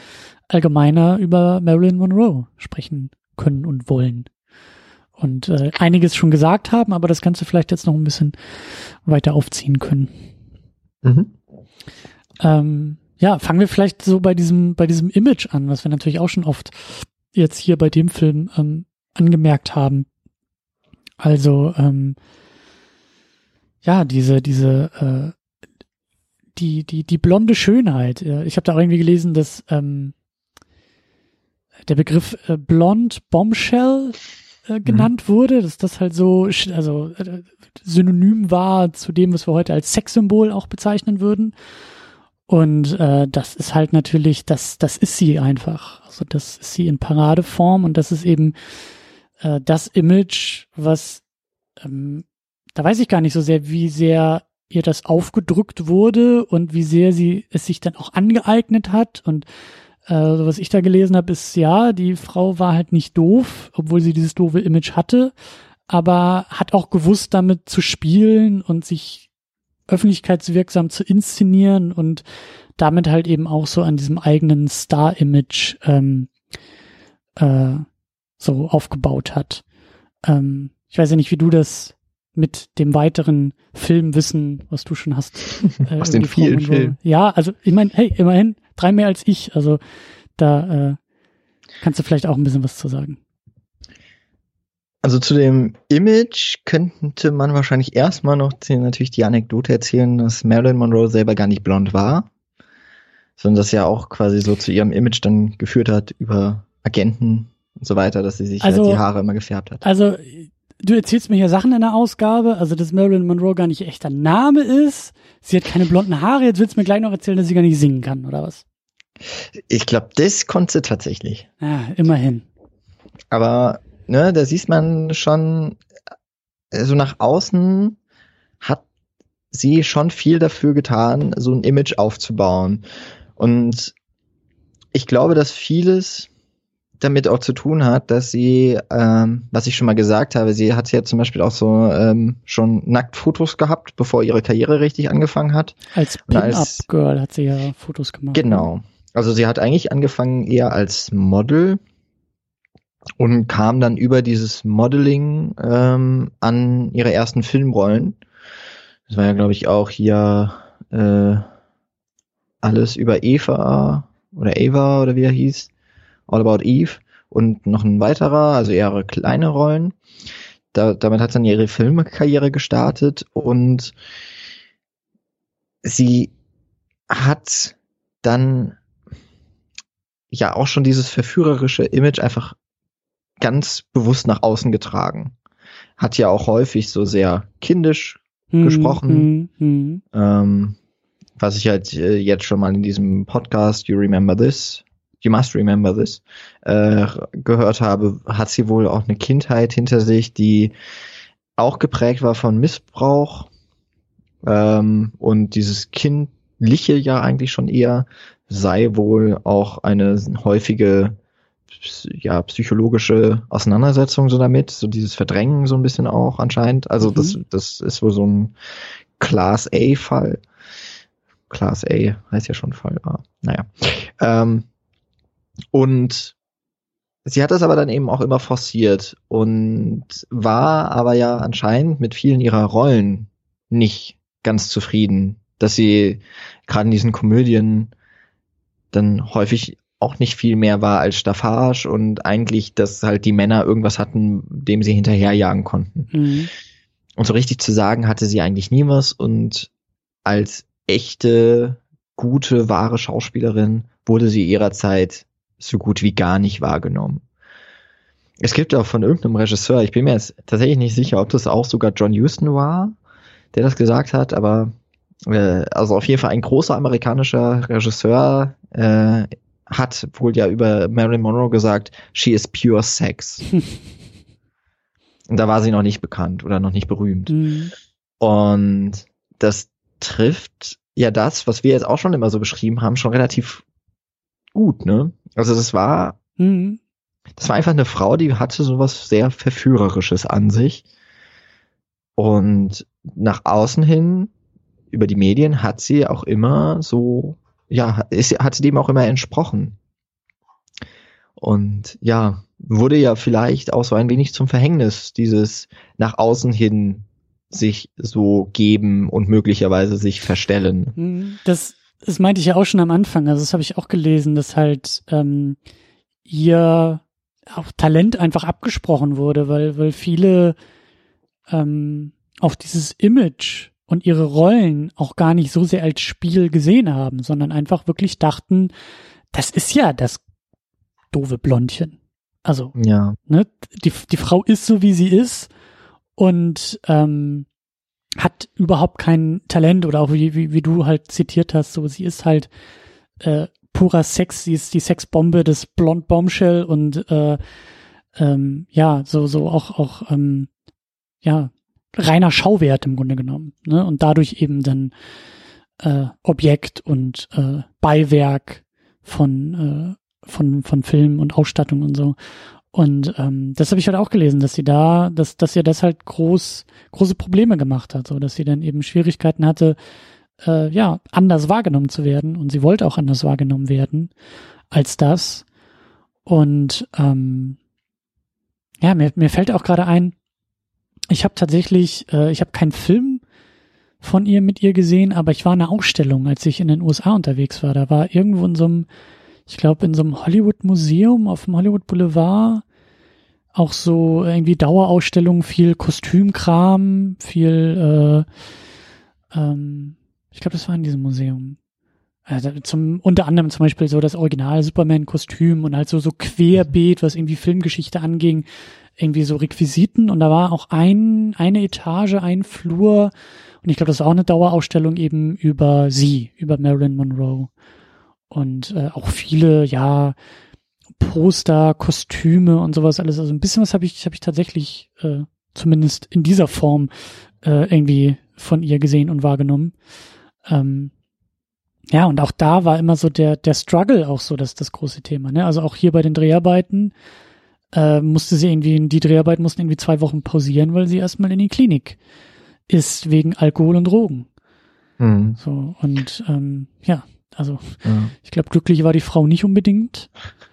Ähm, und das ist, also ihr Tod ist ja auch ähm, äh, pillenbedingter Natur und äh, es sieht zumindest sehr stark nach Selbstmord aus, nach, nach, nach bewusster Überdosis, mhm. was ich so gelesen habe, ähm, weil das halt deutlich über Grenzwerte hinausging, was sie da im Körper hatte. Und ja, also einerseits eine sehr ähm, kluge Frau, glaube ich, die halt eben so ihre Karriere auch geformt hat und, und, und gestaltet hat, eben auch durch das Spielen mit Image und auch Inszenierung, Selbstinszenierung, wie du ja auch gesagt hast, es gab ja auch so ein paar Dinge, die ihr eigentlich schon eigentlich ihre Karriere aus hätten bedeuten können, aber durch die sie sich halt durchmanövrieren konnte und dann vielleicht sogar noch populärer als vorher geworden ist. Und gleichzeitig aber extrem unglücklich war und dann eben an, an einer Überdosis Pillen gestorben. Ja. Also sie war ja wohl auch wirklich schon jahrelang alkoholabhängig und äh, vor allem Schmerztabletten und Schlaftabletten hat sie wohl viele genommen. Ähm, sie hatte wohl auch Probleme einfach, äh, ich glaube allein schon ihre, ihre äh, Menstruationsphasen waren von starken Schmerzen irgendwie äh, verfolgt und dass da auch häufig die Dreharbeiten zum Beispiel, wenn sie halt ihre Tage hatte, war klar, da wird nicht gedreht mit ihr, weil das einfach nicht möglich war. Mhm. Und äh, bei diesem jetzt ihrem letzten Film war es ja nicht nur, dass sie, dass dann irgendwann gesagt wurde, hier, du musst jetzt in den Zug, sondern dass eben auch äh, sie regelmäßig zu spät gekommen ist oder auch gar nicht, äh, wodurch die Dreharbeiten sich ziemlich verzögert haben und äh, anscheinend ja so eine äh, auf einer anderen Seite dann eine, eine fast schon zynische Begebenheit, dass ich, äh, dass Montgomery Clift ja wohl auch für seinen ausgiebigen Alkoholkonsum bekannt war und sich an diesem Set aber wohl vorbildlich verhalten hätte. Ähm, war das nicht war, auch hier mit dem äh, Regisseur, dass John Houston auch irgendwie ja, heftiger war, Trinker ich, Spieler war oder so. Spieler und ja. also die waren da alle, glaube ich, nicht so. Der, also es scheint so, als wäre Hollywood in den 50er und 60er Jahren wirklich äh, in Saus und Braus gewesen. Um, ich, ich glaube, in den 50er und 60ern äh, kann man auch ein bisschen einklammern. Also ich glaube, der Saus und Braus äh, hat immer mal so seine Konjunktur. Ja, das stimmt schon. Aber man hört heute dann doch etwas weniger solche, solche Geschichten von Filmsets, dass da ja. irgendwie reinweise die Leute wegen, wegen, äh, weil sie noch verkatert sind oder sowas, dass zu spät alles anfängt und sowas. Das konnte sich halt Marilyn Monroe schon noch auch irgendwie erlauben. Erinnert mich so ein bisschen Seite. an Johnny Depp. Bei dem gibt's ja auch die Geschichten, dass der irgendwie ja. Zehntausende Dollar pro Monat für Wein ausgibt, äh, eigentlich pleite ist und irgendwie auch viel zu spät zu seinen eigenen Sets irgendwie kommt. Also ja, das scheint sich so bei ein paar Leuten zu wiederholen und auch er kann es sich ja irgendwie erlauben. Ja, noch, das ist es halt. Noch, ne? So, ne? Ja. Ähm, was mich, da bin ich mir jetzt nicht sicher, ob das auch einfach im Wikipedia-Artikel war oder nochmal irgendwo anders gelesen. Was ich richtig erschreckend fand, war, ich glaube, es war John Houston, der ähm, auch retrospektiv gesagt hat über diesen Dreh, ähm, also anderthalb Jahre nach diesem Filmdreh ist Marilyn Monroe ja tot aufgefunden worden dass er, glaube ich, schon gesagt hatte, man hat es ihr im Grunde so angemerkt, dass es quasi mit ihr zu Ende geht, aber sie war da schon jenseits davon, sich selber zu helfen oder auch von wem anderes, vom anderen äh, Hilfe anzunehmen. Was ich so krass fand, weil das so ein bisschen was hat von äh, jetzt wie zum Beispiel im Harvey Weinstein Fall. Irgendwie hm. alle haben es so ein bisschen gewusst, aber keiner hat was gemacht. Hm. Und dass man das dann so im Nachhinein vielleicht auch so sich ein bisschen zurechtredet, ja, also da konnte man jetzt auch nicht mehr so richtig helfen. Mhm. Du, sie wollte auch keine Hilfe. Aber bin ich mir nicht ganz sicher. Also ich glaube, also das ist dann so etwas, ja, man, man spricht sich da nochmal gut aus. Ich finde es halt so erschreckend, dass anscheinend jeder es auch mitbekommen hat, dass es äh, ihr richtig, richtig schlecht ging, dass sie einfach in ihrem privaten und persönlichen Leben wirklich viel Schlimmes durchlebt hat und dann wohl auch zu dieser Zeit einfach am Ende war. Ich meine, dass sie da zwei Wochen in, auf Entzug geschickt wird während der Dreharbeiten, das ist ja dann auch vom Studio einfach ein, ein Wagnis, das, das mit ihr einzugehen, weil, weil das kostet ja auch einfach Geld. So, ein, Mhm. ein Dreh für zwei Wochen zu pausieren Hm. oder zu möglichst versuchen, wahrscheinlich drumrum zu drehen. Aber das Und- ist halt auch, das, das ist ja auch das, das Perverse an Hollywood, ne? So Ja. dieses, ähm, wie Hollywood dann auch in der Lage ist, ähm, die Welt so umzubiegen, dass sie sich dann um die Stars und um die großen Megastars dann auch dreht und nicht mehr andersrum. Hm. So, weil Mhm. nur dadurch kannst du dann halt eben auch gewisses ausschweifendes Verhalten überhaupt erst äh, ja ermöglichen. So, weil, weil, weil alle da irgendwie sich die Finger reinwaschen und sagen, ach nee, also nee, da können wir jetzt auch nichts dran ändern, aber wir drehen ja mit den Leuten, wir wollen die ja äh, in der Hauptrolle haben und dann müssen wir halt tun, was die, ne, dann müssen wir um die herum produzieren und um die Leute herum drehen und das ist halt eben, ja, das, wie du gesagt hast, so diese Weinstein-Geschichte zeigt's ja irgendwie auch, dass das, ähm, was, was um manche Leute, die dann einfach irgendwann einen, einen Status erreicht haben, was um diese Leute herum möglich ist, was man eigentlich für unmöglich hält.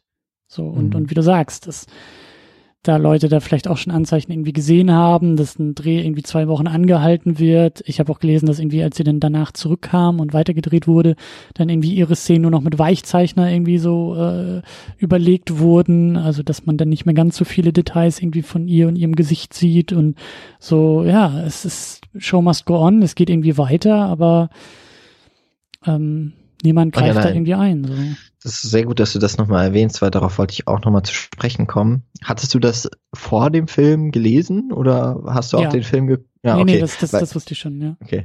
Weil ich habe den Film geguckt und ich habe so gedacht, was ist ist, da mit los? dieser, was ist mit dieser Kameralinse? Ja, und ja. ich habe erst im Nachhinein dann gelesen, also es gibt einige äh, Dialogszenen mit Großaufnahmen von ähm, Marilyn Monroe und ihr Gesicht ist dann so sehr unscharf oder so weich gezeichnet, aber extrem weich gezeichnet, dass man wirklich einfach einig, einiges gar nicht, also ihre Mimik zum Beispiel gar nicht mehr erkennen kann. Hm. Ich habe mich echt gefragt, ob das an dem Filmmaterial gelegen hat. Und äh, jetzt so im Nachhinein, also es hat mich erst geärgert, ich muss noch dabei bleiben bei diesem Gedanken. Und habe gedacht, was ist, also das ist ja wirklich dann schlecht äh, Beschwerdemail an oder iTunes geschrieben, euer Stream ist kaputt, was ist da los? Ja, Abtastung genau, des irgendwie so, Quellmaterials nochmal neu. Meine DVD ist kaputt. Ja. Ähm, und also das hat mich erst noch ziemlich geärgert und dann habe ich das gelesen. Und mit diesem Wissen erscheint das für mich auch in einem ganz neuen Blick, weil das hat dann ja so etwas von Zeitzeugnis. Hm. weil also nicht nur, dass es eben ihr letzter Film ist, sondern dass es dieses Unscha diese Unschärfe gibt, beweist ja auch, dass sie da in dieser ganz schlimmen Verfassung dann trotzdem wieder geschauspielert hat. Aber Es hat schon, hat auch ein bisschen was Geisterhaftes irgendwie, ne? Wenn sie da so unscharf sich so langsam einfach- aus diesem es Film hat voll was. Irritierendes. Ja. Äh, es, es nimmt ja ja auch wahnsinnig viel, aber natürlich, es wurde halt gemacht, weil sie wahrscheinlich auch einfach nicht mehr so fit aussah danach. Hm. Ähm, und ja, in, in, mit, mit diesem Gedanken denke ich, okay, dann ist es irgendwie genauso wie bei anderen alten Filmen. Äh, ich habe ja mal mit äh, Christian von der Wiederaufführung über Metropolis gesprochen und über die nahezu komplette Fassung, die es dann ja Mhm. seit einigen Jahren gibt, wo dann aber auch die Szenen, die so lange verschollen waren und jetzt halt äh, in recht schlechten Zustand gefunden wurden, auch zwar schon ein bisschen aufbereitet wurden, aber halt bei weitem nicht so, dass sie so aussehen wie der Rest des Films. Und das zeigt halt auch einfach die Geschichte. In dem Fall halt auch des Filmmaterials, was da einfach auch interessant und wichtig ist. Und hier zeigt eben dieser ganz bewusst gesetzte Unschärfe-Effekt ähm, auch etwas über, über die Dreharbeiten aus. Hm. Hm. Wobei ich mich schon frage, wie das damals angekommen sein muss. Also, weil das wird ja, also, wo- wobei, die, die Zeitschriften waren damals schon auch immer recht voll mit Stargeschichten, die auch gerade nicht vorbildhaft waren, Ja. sondern halt auch schon sehr auf Skandal ausgelegt. Ja. Hm. Frag ich mich auch. Und, und der Film ist ja, glaube ich, auch sehr stark so als Großprojekt äh, auch vermarktet worden. Ne? Also ich glaube, allein diese, diese Kombination mit, ähm, mit ihr und Clark Gable Ja. so ist ja Star Power, die da auch aufeinander trifft. Und ähm, Vollkommen, ja. ja, Das, äh, der war ja auch nicht billig für seine Zeit. ja. Also 4 Millionen US-Dollar. Ich kann das jetzt nicht so ad hoc umrechnen, aber der Film hat damals auf jeden Fall nicht das eingespielt. Also für Studio zumindest nicht. Also war ein veritabler Flop, wie man heute sagen würde. Wahrscheinlich so vergleichbar in etwa mit äh, John Carter vor einigen Jahren oder Lone so, Ranger. Ja, ja, diese Ja. Filme, die dann so nach, weiß ich nicht, äh, nach gewisser Zeit über verschiedenste Medien in verschiedensten Auswertungskanälen dann irgendwann doch bei so einer schwarzen Null landen, aber Entweder so Kino oder halt- erstmal genau. halt nicht. entweder so, es wird irgendwo abgeschrieben über eine andere Firma oder sowas, damit es nicht so schlimm aussieht. Ja, Ähm, genau, aber also mittlerweile, der Film kam ja damals auch eher so mau an. Ich glaube, das hattest du auch schon gesagt. Marilyn Monroe hat ja die, den, die Premiere anscheinend noch gesehen und war sehr unzufrieden mit ihrer schauspielerischen Leistung. Also ihr hat der Film wohl nicht gefallen. mhm. Und es ist halt eher so im Nachhinein, natürlich dann auch, ja, es war der letzte Film mit Clark Gable, es ist der letzte vollständige mit Marilyn Monroe.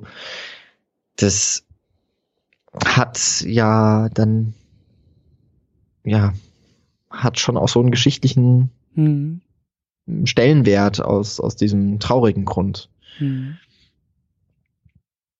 Ja, und da hatten wir, wir hatten im Vorgespräch auch schon so ein bisschen drüber gesprochen, dass halt auch so ihr Tod und ihr früher Tod ähm, ja auch irgendwie Teil dieser Legende und dieser Ikone ist. Ne? Also so, so, ähm, das klingt vielleicht ein bisschen banal, aber also sie ist halt nie alt geworden.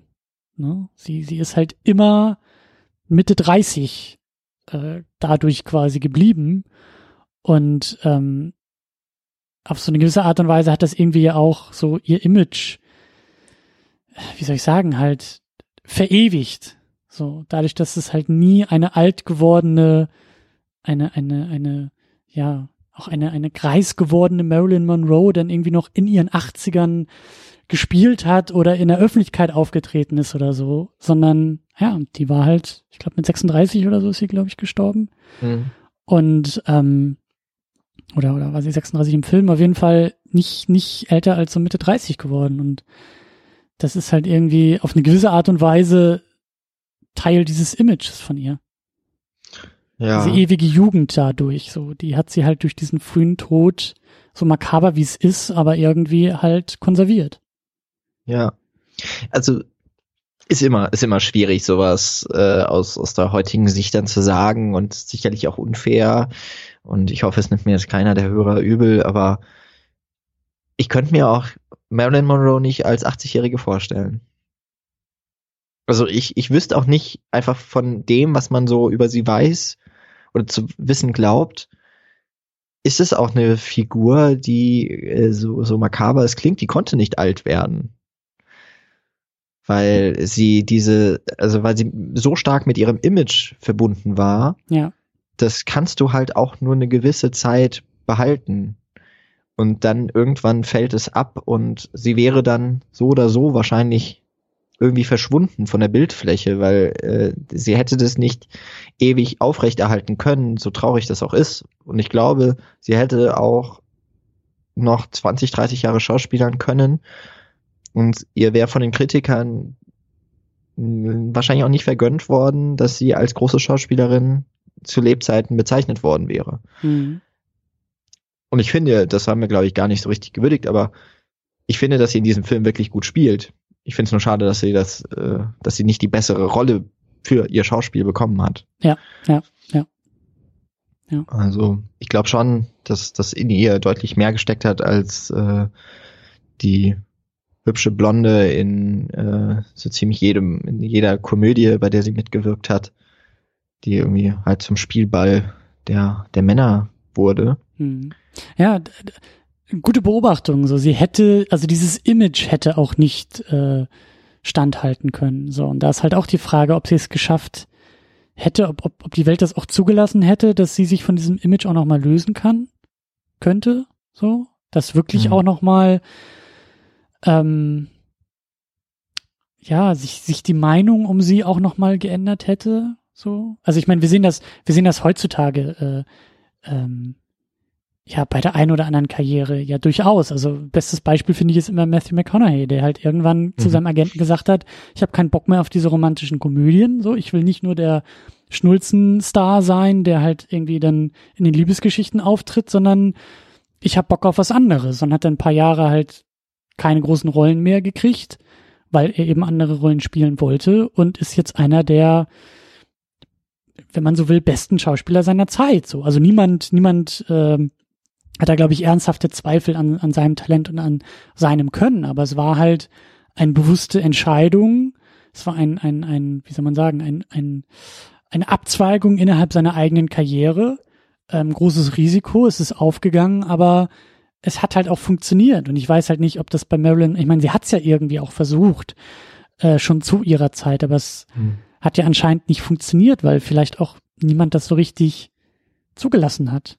So, weil dieses Image einfach so fest war und vielleicht auch die entsprechenden Vorurteile halt so ähm, stark waren, dass ähm, ja, dass sie halt dadurch irgendwie auch zugrunde gegangen ist, anstatt halt sich davon, also wie gesagt, ich, ich kenne mich zu wenig aus mit ihrer Karriere, aber ich kann es mir gut vorstellen, dass sie auch einfach nicht durfte. Also, dass sie dieses Image nicht ablegen durfte, weil es niemand wollte. Publikum nicht, Kritiker nicht. Niemand hat darüber nachgedacht, dass da auch eine echte äh, Schauspielerin in ihr steckt. Ähm, mhm.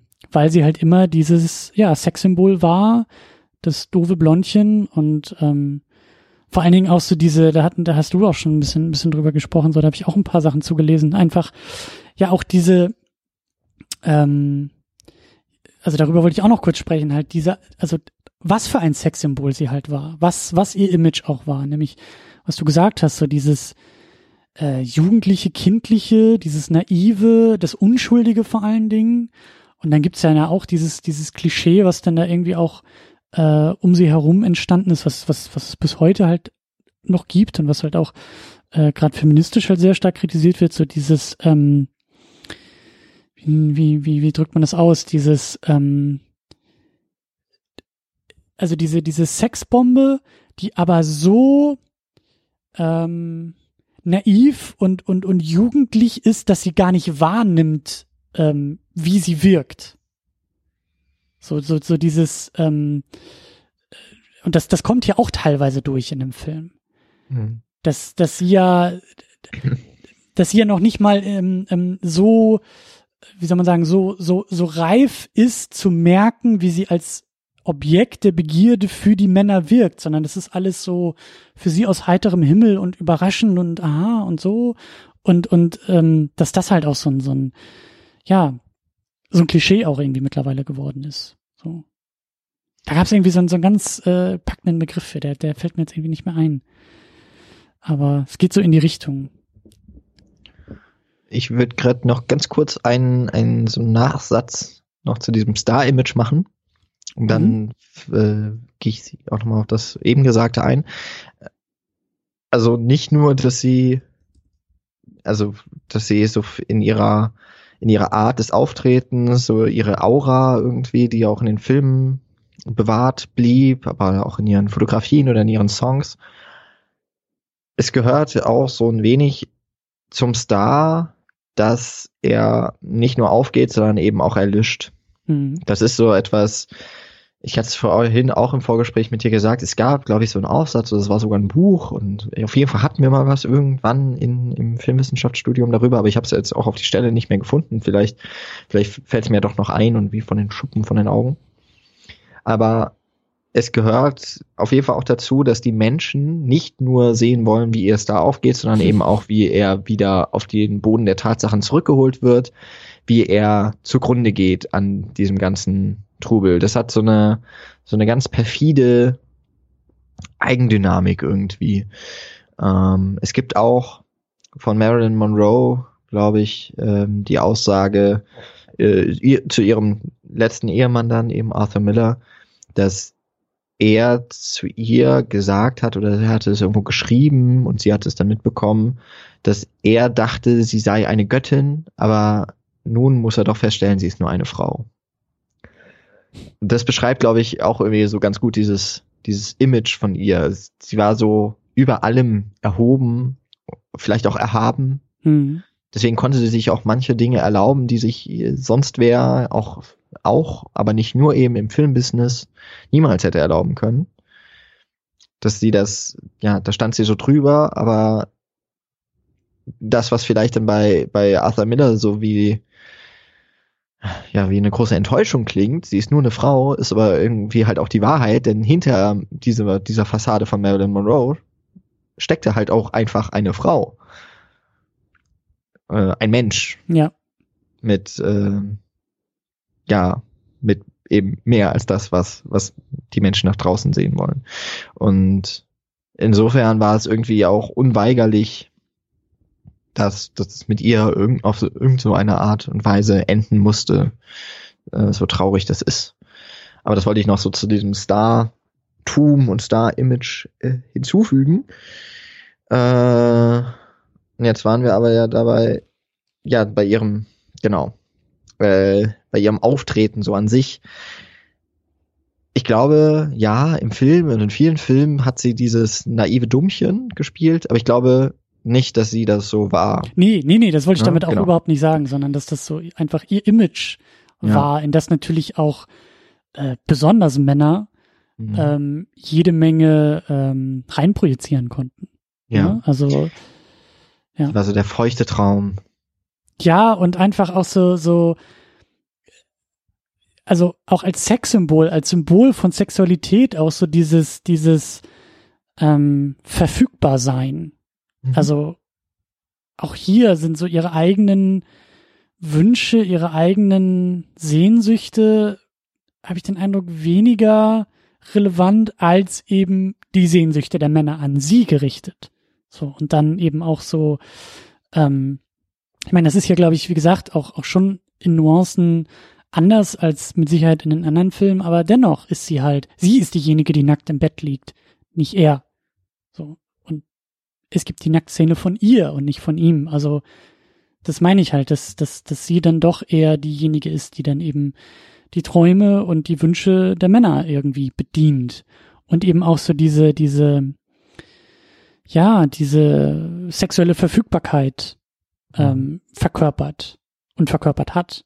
So, und damit eben, glaube ich, auch sehr stark gespielt hat. Also da gibt's dann ja eben auch diese legendären Auftritte, als sie dann halt Kennedy Happy Birthday äh, eingehaucht hat, anstatt glaube ich wirklich zu singen oder oder die Nummer da mit dem äh, mit dem Kleid auf der U-Bahn auf diesem U-Bahn-Schacht, ähm, was ja irgendwie, glaube ich, bei einem Dreh so ein Publicity-Stunt irgendwie auch von den Prozenten war und der, also solche Bilder hat man ja auch vor Augen, wenn man an Marilyn Monroe denkt, ja. neben Filmrollen und Filmpostern und so. Und ja, das ist halt, das ist, glaube ich, ähm, ich glaube, also das, das, das ist eine wichtige Sache, das ist ein wichtiger Aspekt ähm, und eben auch diese männliche Perspektive, ne? Also dass sie halt dieses Objekt für Männer ähm, auch dieses, dieses, sage ich ja so, dass das Objekt zur Projektion der eigenen Fantasien für Männer hauptsächlich war ähm, oder an Männer gerichtet war, sagen wir es mal so. Und ähm, ja, das, das, also so würde ich sie beschreiben, so würde ich dieses, dieses Image irgendwie auch beschreiben, was sie da hatte. Klar, als Person, als Mensch äh, mit Sicherheit ganz anders und ähm, äh, ja, wie wir auch schon gesagt haben, wahrscheinlich auch einer der Gründe, warum das mit ihr auch so tragisch geendet hat, dass sie eben davon nicht so loskam und damit wahrscheinlich auch nicht wirklich glücklich wurde. Mhm. Was, äh, was man vielleicht noch so auch ganz im Groben zusammengefasst noch sagen kann, was auch so beeindruckend ist, dass dieses Image von Monroe über dann doch auch, auch, wenn es eine recht kurze Zeit war, aber doch mhm. über diese Jahrzehnte, so diese zwei, zweieinhalb, hat sie es halt total straight durchgezogen. Das war so, also diese ganzen, nennen wir es jetzt mal PR-Stunts, Marketing-Stunts, die haben immer genau diesem Typus auch entsprochen. Und das hat also ich glaube, das hat auch dann mit dazu geführt, dass, dass man auch heute noch halt, ich sage ja auch andauernd zum Beispiel Dee Monroe. Ich sag nicht Marilyn Monroe oder so. Äh, Das ist halt, das ist halt auch so ein Archetyp geworden. Und etwas, ein, ein Symbol, eine Ikone ja. eben. ja. Sag ich ja, Ähm, das ist, das ist, das ist Popkultur. Das ist Mickey Genau. Mouse, das ist Superman, das ist Coca-Cola, das ist ähm, äh, Rock'n'Roll-Musik, das ist so Amerikaner einfach. Das ist so, so deren, ja, Popkultur einfach. Ja, Und damit mehr als die reale Person und mehr als der einzelne Film und die einzelne Rolle, sondern viel, viel, viel, viel größer als das alles. ja, es kann kein Zufall sein, dass in dieser Ausstellung Supermans Anzug und Marilyn Monroe nur Ja. ein paar Treppenstufen entfernt voneinander Ja, sind. ja, ja. Auf dem Hollywood Das- Boulevard. Ja. Also, ja. Das ist, ja, es ist tatsächlich so. Ja, ich meine, es gab ja auch, ist jetzt noch gar nicht so viele Jahre her, ich glaube 2011 oder so, gab es ja auch einen Film über, also äh, My Days with Marilyn oder so. Mhm. Ähm, ich glaube, da spielt Carrie Mulligan oder Michelle Williams, eine von den beiden, spielt Oh. äh, äh, Monroe. Und äh, auf jeden Fall spielt auch Emma Watson mit. Und ich überlege gerade, wer der junge Mann ist. Also geht es auf jeden Fall um Filmdreh, glaube ich, in England und äh, sie bekommt da so eine männliche junge Begleitung irgendwie an die Seite gestellt. Und My Week with Marilyn heißt der, glaube ich. so. Genau, Eddie Redmayne spielt da mit. Ah ja, ist sogar Eddie Redmayne. Ähm, und auch da, äh, also es werden noch Filme über Marilyn Monroe gemacht. Was ja auch nicht über jeden Star gemacht wird, aber äh, also natürlich über sie. Es gibt ja auch den Film über James Dean und es gibt den Film über Charlie Ja. Chaplin.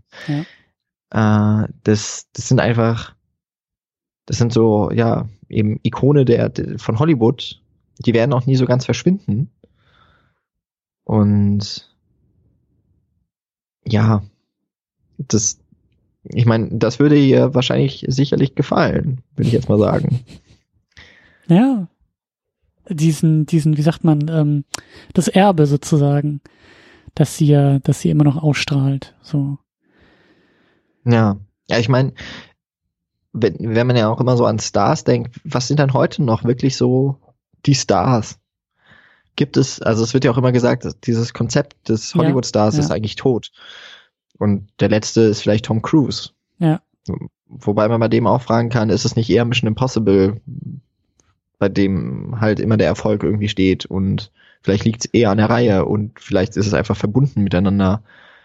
Aber wer, wer könnte es schon mit einer Marilyn Monroe heute aufnehmen? Weißt du, und, und, und das, das, das meine ich halt auch mit, so mit ihrem, mit ihrem frühen Tod und, und in der Zeit, in der sie auch war, hat dieses Image und hat auch dieses Star, äh, funktioniert, weil, ja, also Hollywood hat sich dann ja auch über die Jahrzehnte weiter verändert und ist eben auch Ja. in andere Bereiche äh, gegangen und Trends, Trends haben sich verändert so und Mhm. haben sich eben auch wegentwickelt. Ich meine, klar, in der heutigen Zeit äh, ganz besonders, aber so, das ist halt die Frage, ne? Hätte, hätte Monroe irgendwie in New Hollywood ähm, funktionieren können oder wäre sie dann einfach irgendwann ähm, nicht mehr relevant gewesen?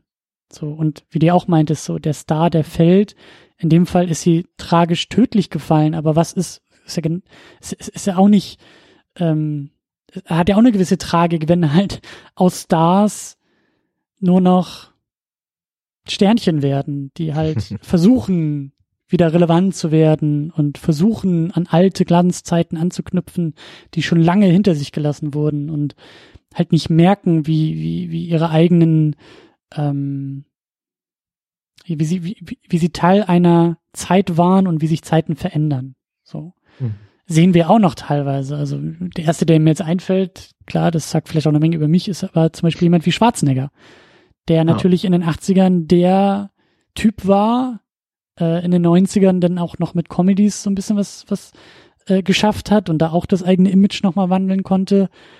Aber eigentlich jetzt auch so, der versucht ja immer noch irgendwie mit dem Terminator. Und das Ding ist aber eigentlich auch durch. Und er hat halt noch nicht verstanden, dass es mittlerweile durch ist. Und es wird halt eher peinlich, wenn er jetzt irgendwie noch mit gefühlten 185 Jahren äh, versucht, an diese alten Erfolge anzuknüpfen. So. Und das meine ich halt, das ist so ein Teil, der ihre Karriere halt nie hatte. So. Es gab halt nie diesen Film oder diesen Moment, auch äh, als PR-Stunt, bei dem alle mit den Augen rollen und peinlich berührt sind und sagen, oh Gott, die arme Frau, die, die, die hat gar nicht mitgekriegt, dass keiner mehr, dass, dass die Kameras überhaupt nicht mehr an ihr interessiert sind und so. Und ähm, ja, aber bei, bei anderen Stars ist das manchmal unweigerlich so, dass, dass, dass dieses Dasein auch, auch verglüht.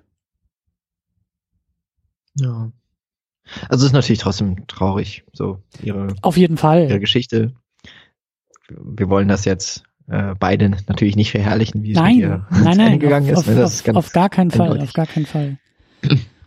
Aber ja, aber es ist halt auch, ich glaube, das, das kann man auch sagen, jetzt ohne, ohne sich wahnsinnig viel mit ihr irgendwie auseinandergesetzt zu haben, aber es gehört, wie, du- wie du es eigentlich auch schon so gesagt hast, also dieser, dieser tragische Tod von ihr auch unter so ein, ein wenig mysteriösen Umständen, weil, glaube ich, sich da doch einige Theorien drum ranken, ist es jetzt Selbstmord und sowas, äh, oder was ein Unfall, also Ja. das ist äh, ja auch bis heute nicht geklärt. Und, und diese Mythen, die sich da nach wie vor um sie ranken, irgendwie ihr, der Tod ist eben auch mit Marilyn Monroe so stark verknüpft. Und das gehört eben mittlerweile auch zu diesem, ja, das ist schon fast ein Mythos. Ja.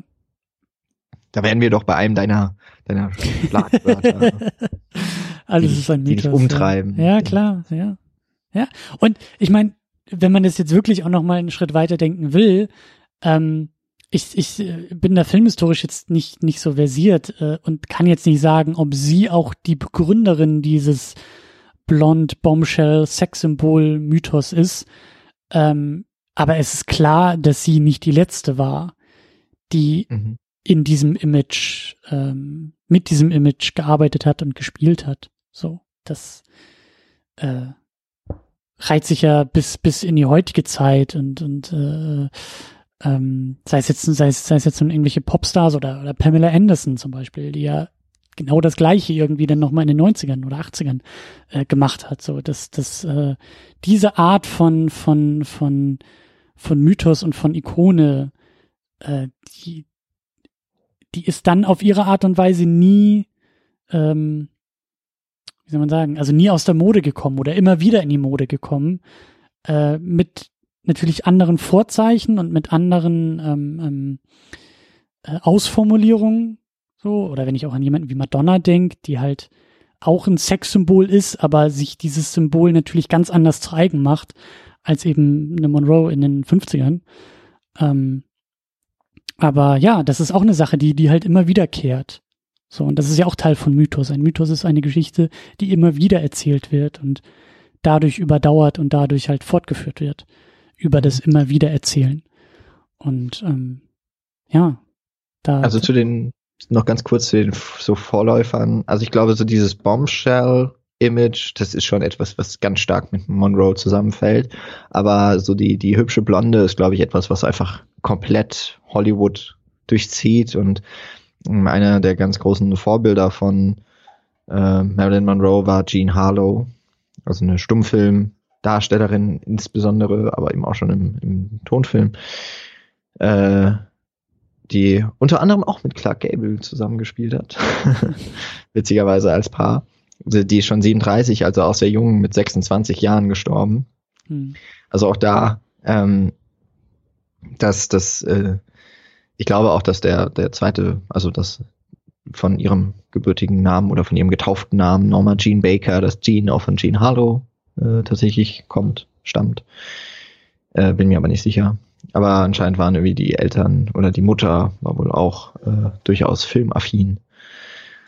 Und ja, irgendwie auch dann vielleicht kein Wunder, dass Clark Gable auch zu den großen äh, Vorbildern oder zu den großen Idolen von Monroe gehörte und insofern vielleicht auch, dass sich so diese Klammer dann geschlossen hat, dass sie tatsächlich auch mit, mit ihrem großen Vorbild hm, oder einem ihrer Idole als, als neue Screenpartnerin ihrer, ihrer großen Verehrer, äh, also die sie so verehrt hat, dann nochmal gespielt hat.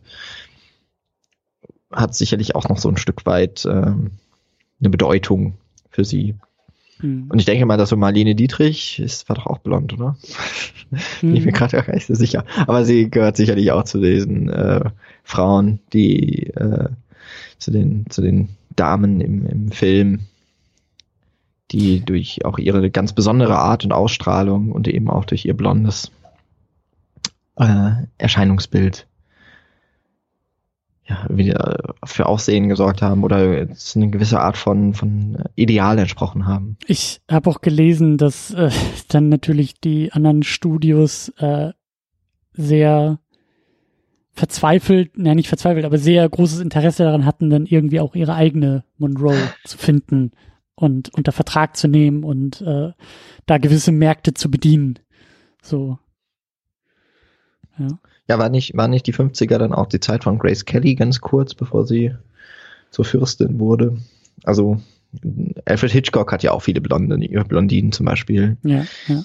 äh, groß gemacht oder hat, hat äh, auf sie setzen können für seine Filme. Besondere Vorliebe. ja. Gehört irgendwie dazu. Ja, ein, ein, ein großes, großes, zeitumspannendes, Hollywood-umspannendes Thema und Phänomen. Ja. So. Aber mittlerweile sind wir ja so weit, dass sich Emma Stone die Haare rot färbt. Äh, Mittlerweile färben sich ja alle die Haare in alle Richtungen. Weil, Stimmt, Scarlett Johansson noch auch, ne? Äh, Auch so eine, ja, die würde also- wahrscheinlich heute so noch am ehesten diese Blonde Bombshell, glaube ich, verkörpern.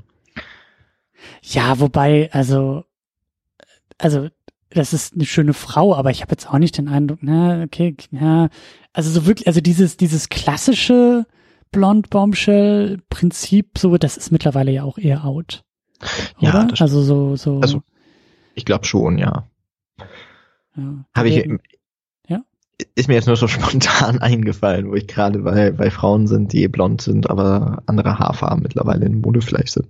Ja, ja und, und auch, ich glaube auch einfach so, dass das Image ist halt, also ich meine, gerade jetzt auch mit MeToo und, und äh, äh, ja, den inneren äh, Auseinandersetzungen, die Hollywood auch gerade mit sich hat, ist es, glaube ich. Mhm. Also die, die Zeit ist, ist anders und ähm, äh, Gott sei Dank auch und äh, auch das, was von, von Frauen in Hollywood erwartet und auf der Leinwand erwartet wird, würde ich sagen, ist in der Regel auch ein bisschen anders als da in den 50ern noch.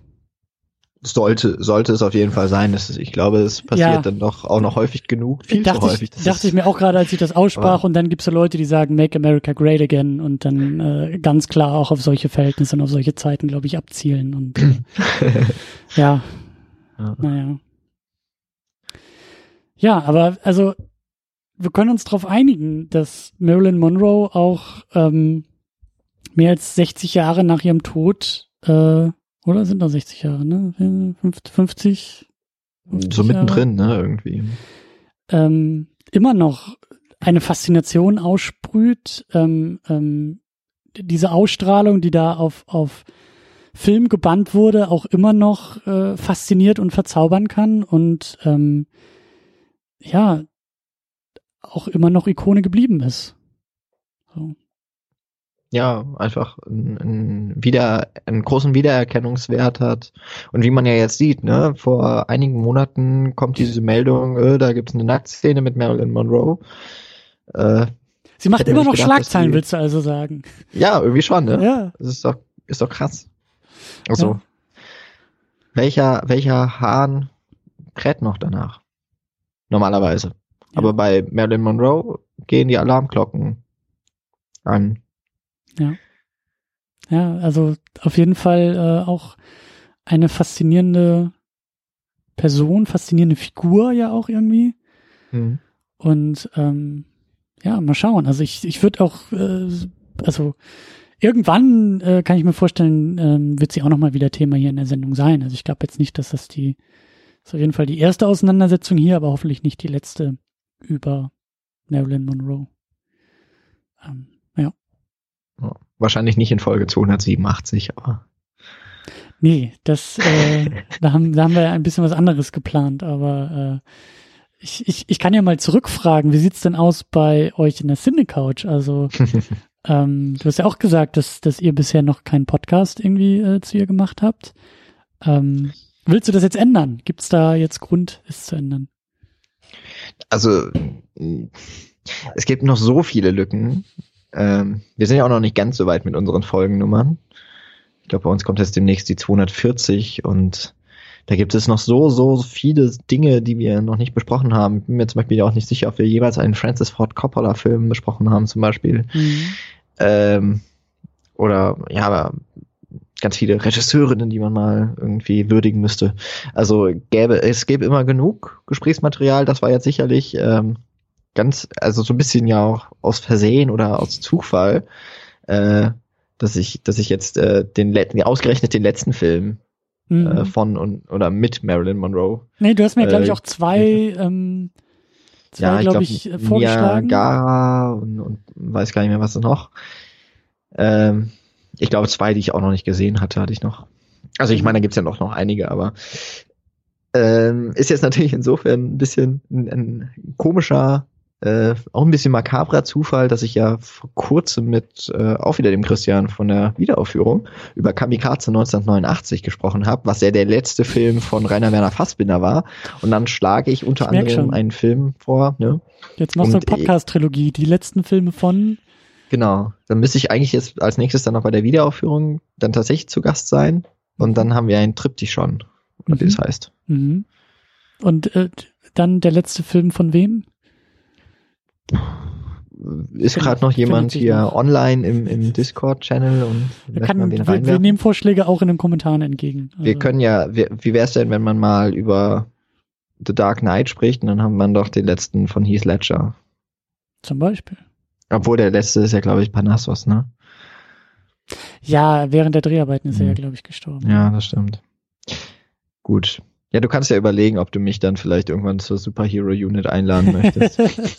ja, wenn wir dann in 25 Jahren mal. Ja, da kommen jetzt einige, ne? Ja, ja, ja, ja. Naja. Ja. Ich weiß gar nicht, äh, ich weiß gar nicht, wie ich jetzt hier aus der ganzen Nummer wieder rauskommen soll, außer immer noch fasziniert zu sein. Also das, äh, da hast du, glaube ich, auch ein bisschen was angestoßen. Ähm, mal schauen. Also ich, ich hoffe, dass das auch noch in den nächsten Jahren mal wieder als Thema dazu kommt in die Sendung. Ähm, ja, wie schon erwähnt, äh, gibt es bei uns auch einen Kommentarbereich. Da dürft ihr sehr, sehr gerne, auch wenn ihr nicht live dabei wart und im Chat eure eigenen Brüder grüßt, ähm, dürft ihr auch gerne das in den Kommentaren nachholen und äh, nicht nur Brüder grüßen, sondern auch gerne, gerne ähm, Feedback Christian dalassen. grüßen. Ja, also meine Geschwister können mich auch gerne grüßen, äh, falls die zuhören, aber vor allen Dingen natürlich ähm, weiteren Input einfach abliefern, ne, zu Marilyn Monroe. Also was, was ihr vielleicht an Filmen kennt, äh, noch gucken wollt, wie ihr auch so ähm, ihr Star sein, ihr, ihr ähm, ja, sie als Ikone auch wahrnehmt und vielleicht eben auch äh, filmisch wahrnehmt und äh, was ihr da noch äh, beisteuern könnt und ergänzen könnt und ähm, auch Vorschläge machen könnt, falls ihr schon äh, Fan von Monroe seid. Äh, natürlich sehr, sehr gerne ähm, weitere Filmvorschläge uns an die Hand geben, um noch ein bisschen tiefer eintauchen zu können. Sowas ist immer perfekt für äh, Kommentare bei uns im Blog unter secondunit-podcast.de. Da könnt ihr euch wunderbar austoben und, wie ich es immer sage, Fußnoten abliefern zu dem, was wir hier gesagt haben und ähm, ja, was das Thema so hergibt. Ähm, falls ihr das tut, schon getan habt, dann könnt ihr natürlich auch danach oder auch davor oder währenddessen rübergehen und rüberklicken zur Cinecouch. Denn auf der besagten Cinecouch äh, podcastet Jan auch über Filme und ihr seid jetzt auch langsam wieder, ihr nehmt wieder Fahrt auf, ne? Ja, jetzt ist es so ein bisschen, äh, eigentlich wollten wir, eigentlich hatten wir gesagt, wir machen jetzt zwei Wochen Rhythmus und äh, mhm. wir halten uns sehr unregelmäßig daran und gerade sind wir wieder ein bisschen aktiver geworden. Und äh, ganz unverhofft wird es wahrscheinlich auch noch die Folge 240 dann doch dieses Jahr erscheinen. Ist zumindest schon was im Kasten, was ich so gehört habe.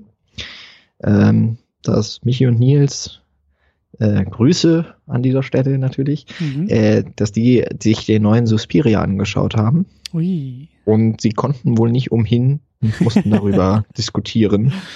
Sehr gut. Und äh, ja, gab es grünes Licht auch von mir, dass man das doch gerne demnächst noch, solange der Film doch noch so ein bisschen in aller Munde ist, ja. äh, bespricht.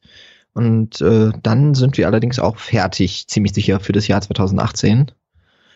Und äh, alles, alles, was ich jetzt so in der Planung grob weiß, ist, dass wir uns wieder am Japanuary dann beteiligen möchten. Also im Januar Stimmt, ja. japanische Filme besprechen. Da habe ich noch nie mitgemacht und äh, habe aber dieses Jahr äh, oder für nächstes Jahr schon mal ein bisschen Interesse auch bei meinen Kolleginnen und Kollegen angekündigt, dass ich mich da auch gerne ein bisschen weiterbilden möchte, weil ich äh, man man leckt dann ja schon Blut, ne? Also du du hast das jetzt ich finde das immer ganz schön, wenn, wenn du Gäste dabei hast, die äh, quasi so den Film im Gepäck haben Mhm. und äh, du lässt dich dann da so schön drauf ein und das, äh, ja, davon könnte ich mir mal eine Scheibe abschneiden. Einfach so ein bisschen mehr auch ins äh, Gewässer wagen, wo man äh, sich noch ein bisschen unsicher fühlt. Da sind die Themenmonate ja perfekt. Also wir sind ja, Ja, auch noch äh, im Dezember unterwegs. Da hat uns ja Becky letzte Woche ein bisschen was zu erzählt, dass ja die Vorweihnachtszeit wunderbar äh, taugt, um DEFA-Filme zu gucken, also Filme aus der DDR. Und ähm, ja, Japanuary ist natürlich dann auch äh, im nächsten Monat angesagt. Da werden wir auch mit einer Ausgabe dabei sein. Ähm, planen da auch schon ein bisschen vor und äh, haben uns da auch schon einen Film rausgepickt. Aber ja, das, äh, es geht munter weiter. Und äh, ja, wie gesagt, so Themenmonate sind da, sind da wirklich gut, weil in der Regel ist das ja immer auch so ein kleiner Schweinehund, der einfach mal überwunden werden muss. Ne? Wenn man denn, es ist ja auch äh, das große äh, Geheimrezept dieses Podcasts, dass ich den auch unter anderem deshalb mache, um dann auch endlich mal manche Filme zu gucken, die ich vielleicht sonst nicht gucken würde. So wie jetzt auch den Film in dieser Ausgabe. Also ich äh, bin 31 Jahre alt und habe es geschafft, innerhalb dieser 31 Jahre noch keinen einzigen Marilyn Monroe-Film zu gucken. Da musste dann schon äh, dieser Podcast herhalten und da musstest du dann vorbeikommen und sagen, jetzt mach mal. Und ähm, ja, da, wenn man, auch wenn man keinen Podcast hat, sind diese Themenmonate immer sehr gut dafür. Wenn man dann mal aufspringt auf so einen Zug, dann kriegt man auch manchmal Dinge geliefert, die man gar nicht erwartet hätte. Ja. Gut, dann Ich nicke dazu. ja, ich, ich höre das, deswegen äh, äh, ja, ich nicke auch und vor allen Dingen ähm, nicke ich auch noch mal rüber äh, mit dem Verweis auf euch auf die Cinecouch, cinecouch.net Mhm. oder natürlich äh, in der Podcast-App eurer Wahl mal nach der Cinecouch suchen und reinhören und abonnieren, falls ihr das äh, noch nicht getan habt. Und man kann ja auch bei Twitter folgen. Ja, also man hat da nicht wahnsinnig viel, wenn man mir folgt, aber äh, vielleicht, vielleicht wird's wieder was mehr. Ich äh, nenne mich dort dos-corazones, Ja, äh, ein- alte Jugendsünde. jedes aber Mal, wenn ich auf dein. Twitter-Profil gehe, dann ähm, freue ich mich. Schüttelst du den Kopf und Ja, denkst, was ist los mit dem? Ich tippe, glaube ich, dreimal was Falsches ein, bis ich dich dann irgendwann gefunden habe. Also das, äh, Ja, das, das, der Name, den, den, diesen Alias habe ich mir zugelegt. Da ging es noch nicht darum, gefunden zu werden. ähm, würde ich heute auch nicht mehr so machen. Ähm, genau, also da liest man ab und zu mal was von mir. Ansonsten äh, twittere ich, aber eben auch eben mit den eben genannten Kumpaninnen und Kumpanen äh, unter @cinecouch immer mal wieder was Neueres, nicht nur von unserem Blog, sondern ab und zu auch mal noch so, was in der Filmwelt passiert. Und äh, darf man auch gerne abonnieren. Ja. Freuen wir uns. das äh, sollten alle tun. Wo findet man dich denn? Um Ja, mal so den Ball zurückzugeben. äh, am besten im Blog unter secondunit-podcast.de. Heimatbasis für alles, was diesen Podcast angeht, mit Verweis auf Twitter und auf Letterboxd, wo ich ja auch sehr fleißig äh, Film, Filme eintrage, um sie dann am Ende des Jahres gesammelt in Jahresrückblicken, die ja auch bald anstehen, nochmal Revue passieren lassen zu können. Und ja, da gibt's eigentlich alle möglichen Links und ähm, Verweise. Und Kommentare, die ganz, ganz wichtig sind, um von euch gefüllt zu werden. Genau. Und dann würde ich sagen, machen wir hier langsam zu. Ähm, verweisen auf, ist das, ist das zu früh? Nee, wir sehen uns ja noch, ne? Also wir sehen uns ja noch vor dem Jahreswechsel. Aber äh, ich wünsche dir, glaube ich, schon langsam mal frohe Weihnachten. Oh Gott, ja, sie, sie rücken näher, die Festtage. Ich, äh, ich sag's ja immer wieder, ich bin bei sowas immer der Grinch, der halt zwei Tage vor Weihnachten anfängt, Weihnachtsgrüße auszurichten und so. Aber. Solange du nicht zwei Tage vor Weihnachten anfängst, die Geschenke zu kaufen? Nee. Da bin ich dieses, also ich äh, hab noch was vor, aber ich bin da, glaube ich, ganz gut dabei. Aber ja. Keine, ja. keine Panikkäufe an der Tanke an Heiligabend. Das, äh, so, so schlimm ist es denn doch nicht bei mir, aber so, naja. Ja. Also, da, da das jetzt, glaube ich, die letzten gesprochenen Worte im Jahr 2018 in Podcast-Form sind, die ich von mir lasse, wünsche ich natürlich auch allen Hörern äh, frohe Weihnachten. äh, also vor allem eine schöne äh, Adventszeit noch, die übrig geblieben ist. Schöne Festtage, hoffentlich im Kreise der Lieben und der Familie. Muss nicht unbedingt eine Menge sein. und äh, kommt gut ins neue Jahr, rutscht schön rein und äh, ich glaube bis dahin da werden bestimmt schon mindestens ein oder zwei Second Unit Holiday Specials erschienen sein. Ja, es eskaliert, glaube ich, dieses Jahr wieder ein bisschen. Ähm, ich kann so viel sagen, dass. Es wird groß. Äh, ja. Es, wird lang. Es wird viel lang und groß, glaube ich. Mal gucken. Ähm, also ich meine, wenn Enough Talk dabei ist, in zweifacher Form, also was soll denn noch anderes passieren als lang. In diesem Sinne äh, sag ich auch äh, schon mal den ganzen Gedöns von frohes Dingsbums, aber wir hören uns ja alle vorher noch vor Weihnachten, vor Silvester und ähm, vielen Dank, lieber Jan, für Zeit und Mühe hier in diesem Podcast und äh, ja, hoffentlich bald mal wieder. Bis zum nächsten Mal. Tschüss. Jo, danke für die Einladung. Ciao.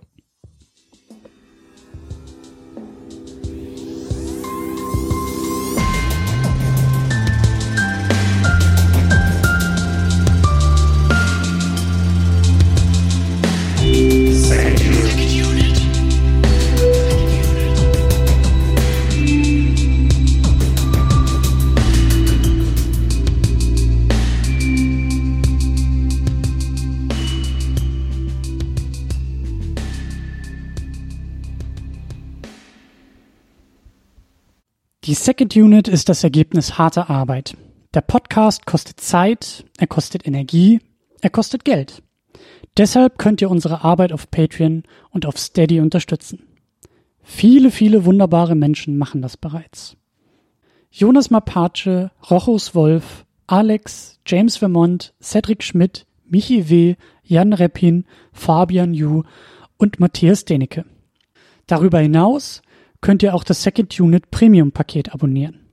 Das kostet 5 Dollar bei Patreon oder 5 Euro bei Steady. Second Unit Premium gibt euch einen Blick hinter die Kulissen. In der State of the Unit erzähle ich euch einmal im Monat, was hinter den Kulissen geplant wird, was gerade so abgeht und was in den nächsten Wochen ansteht. Das gibt's einmal als Video, das gibt's auch als Audio. Darüber hinaus erhaltet ihr im Premium-Paket Zugang zu den Livestreams. Ihr könnt also, während wir unsere Second Unit aufnehmen, live dabei sein, zuhören und kommentieren. Viele Menschen machen das bereits. Tahiti Su, Sultan of Swing, Markus Heimitschlager, David X. Noack, Florian Primel, Gian Ferrari Stefan, Stefan Drove, Rike The Midlist, Käthe, Playstar, Christian Schmickler, Jota, Steve Geiler, Ulf P., Spencer Stewart, Lars Rühmann, Inge, Stefan Manken, Timo Gerdau, Alucard, Sonja Bethge-Jele, Sebastian Zripp, Anne-Kathrin Pache-Wilke und Erik Mülling. Darüber hinaus könnt ihr auch das Doppelte für das Premium-Paket ausgeben, wenn ihr sagt, das ist es mir wert. Das machen Thomas Jaspers und Niklas Römke. Euch allen ein großes, großes Dankeschön. Wenn du die Second Unit auch unterstützen möchtest, dann kannst du das unter patreon.com slash secondunit oder steadyhq.com slash secondunit tun. Vielen Dank.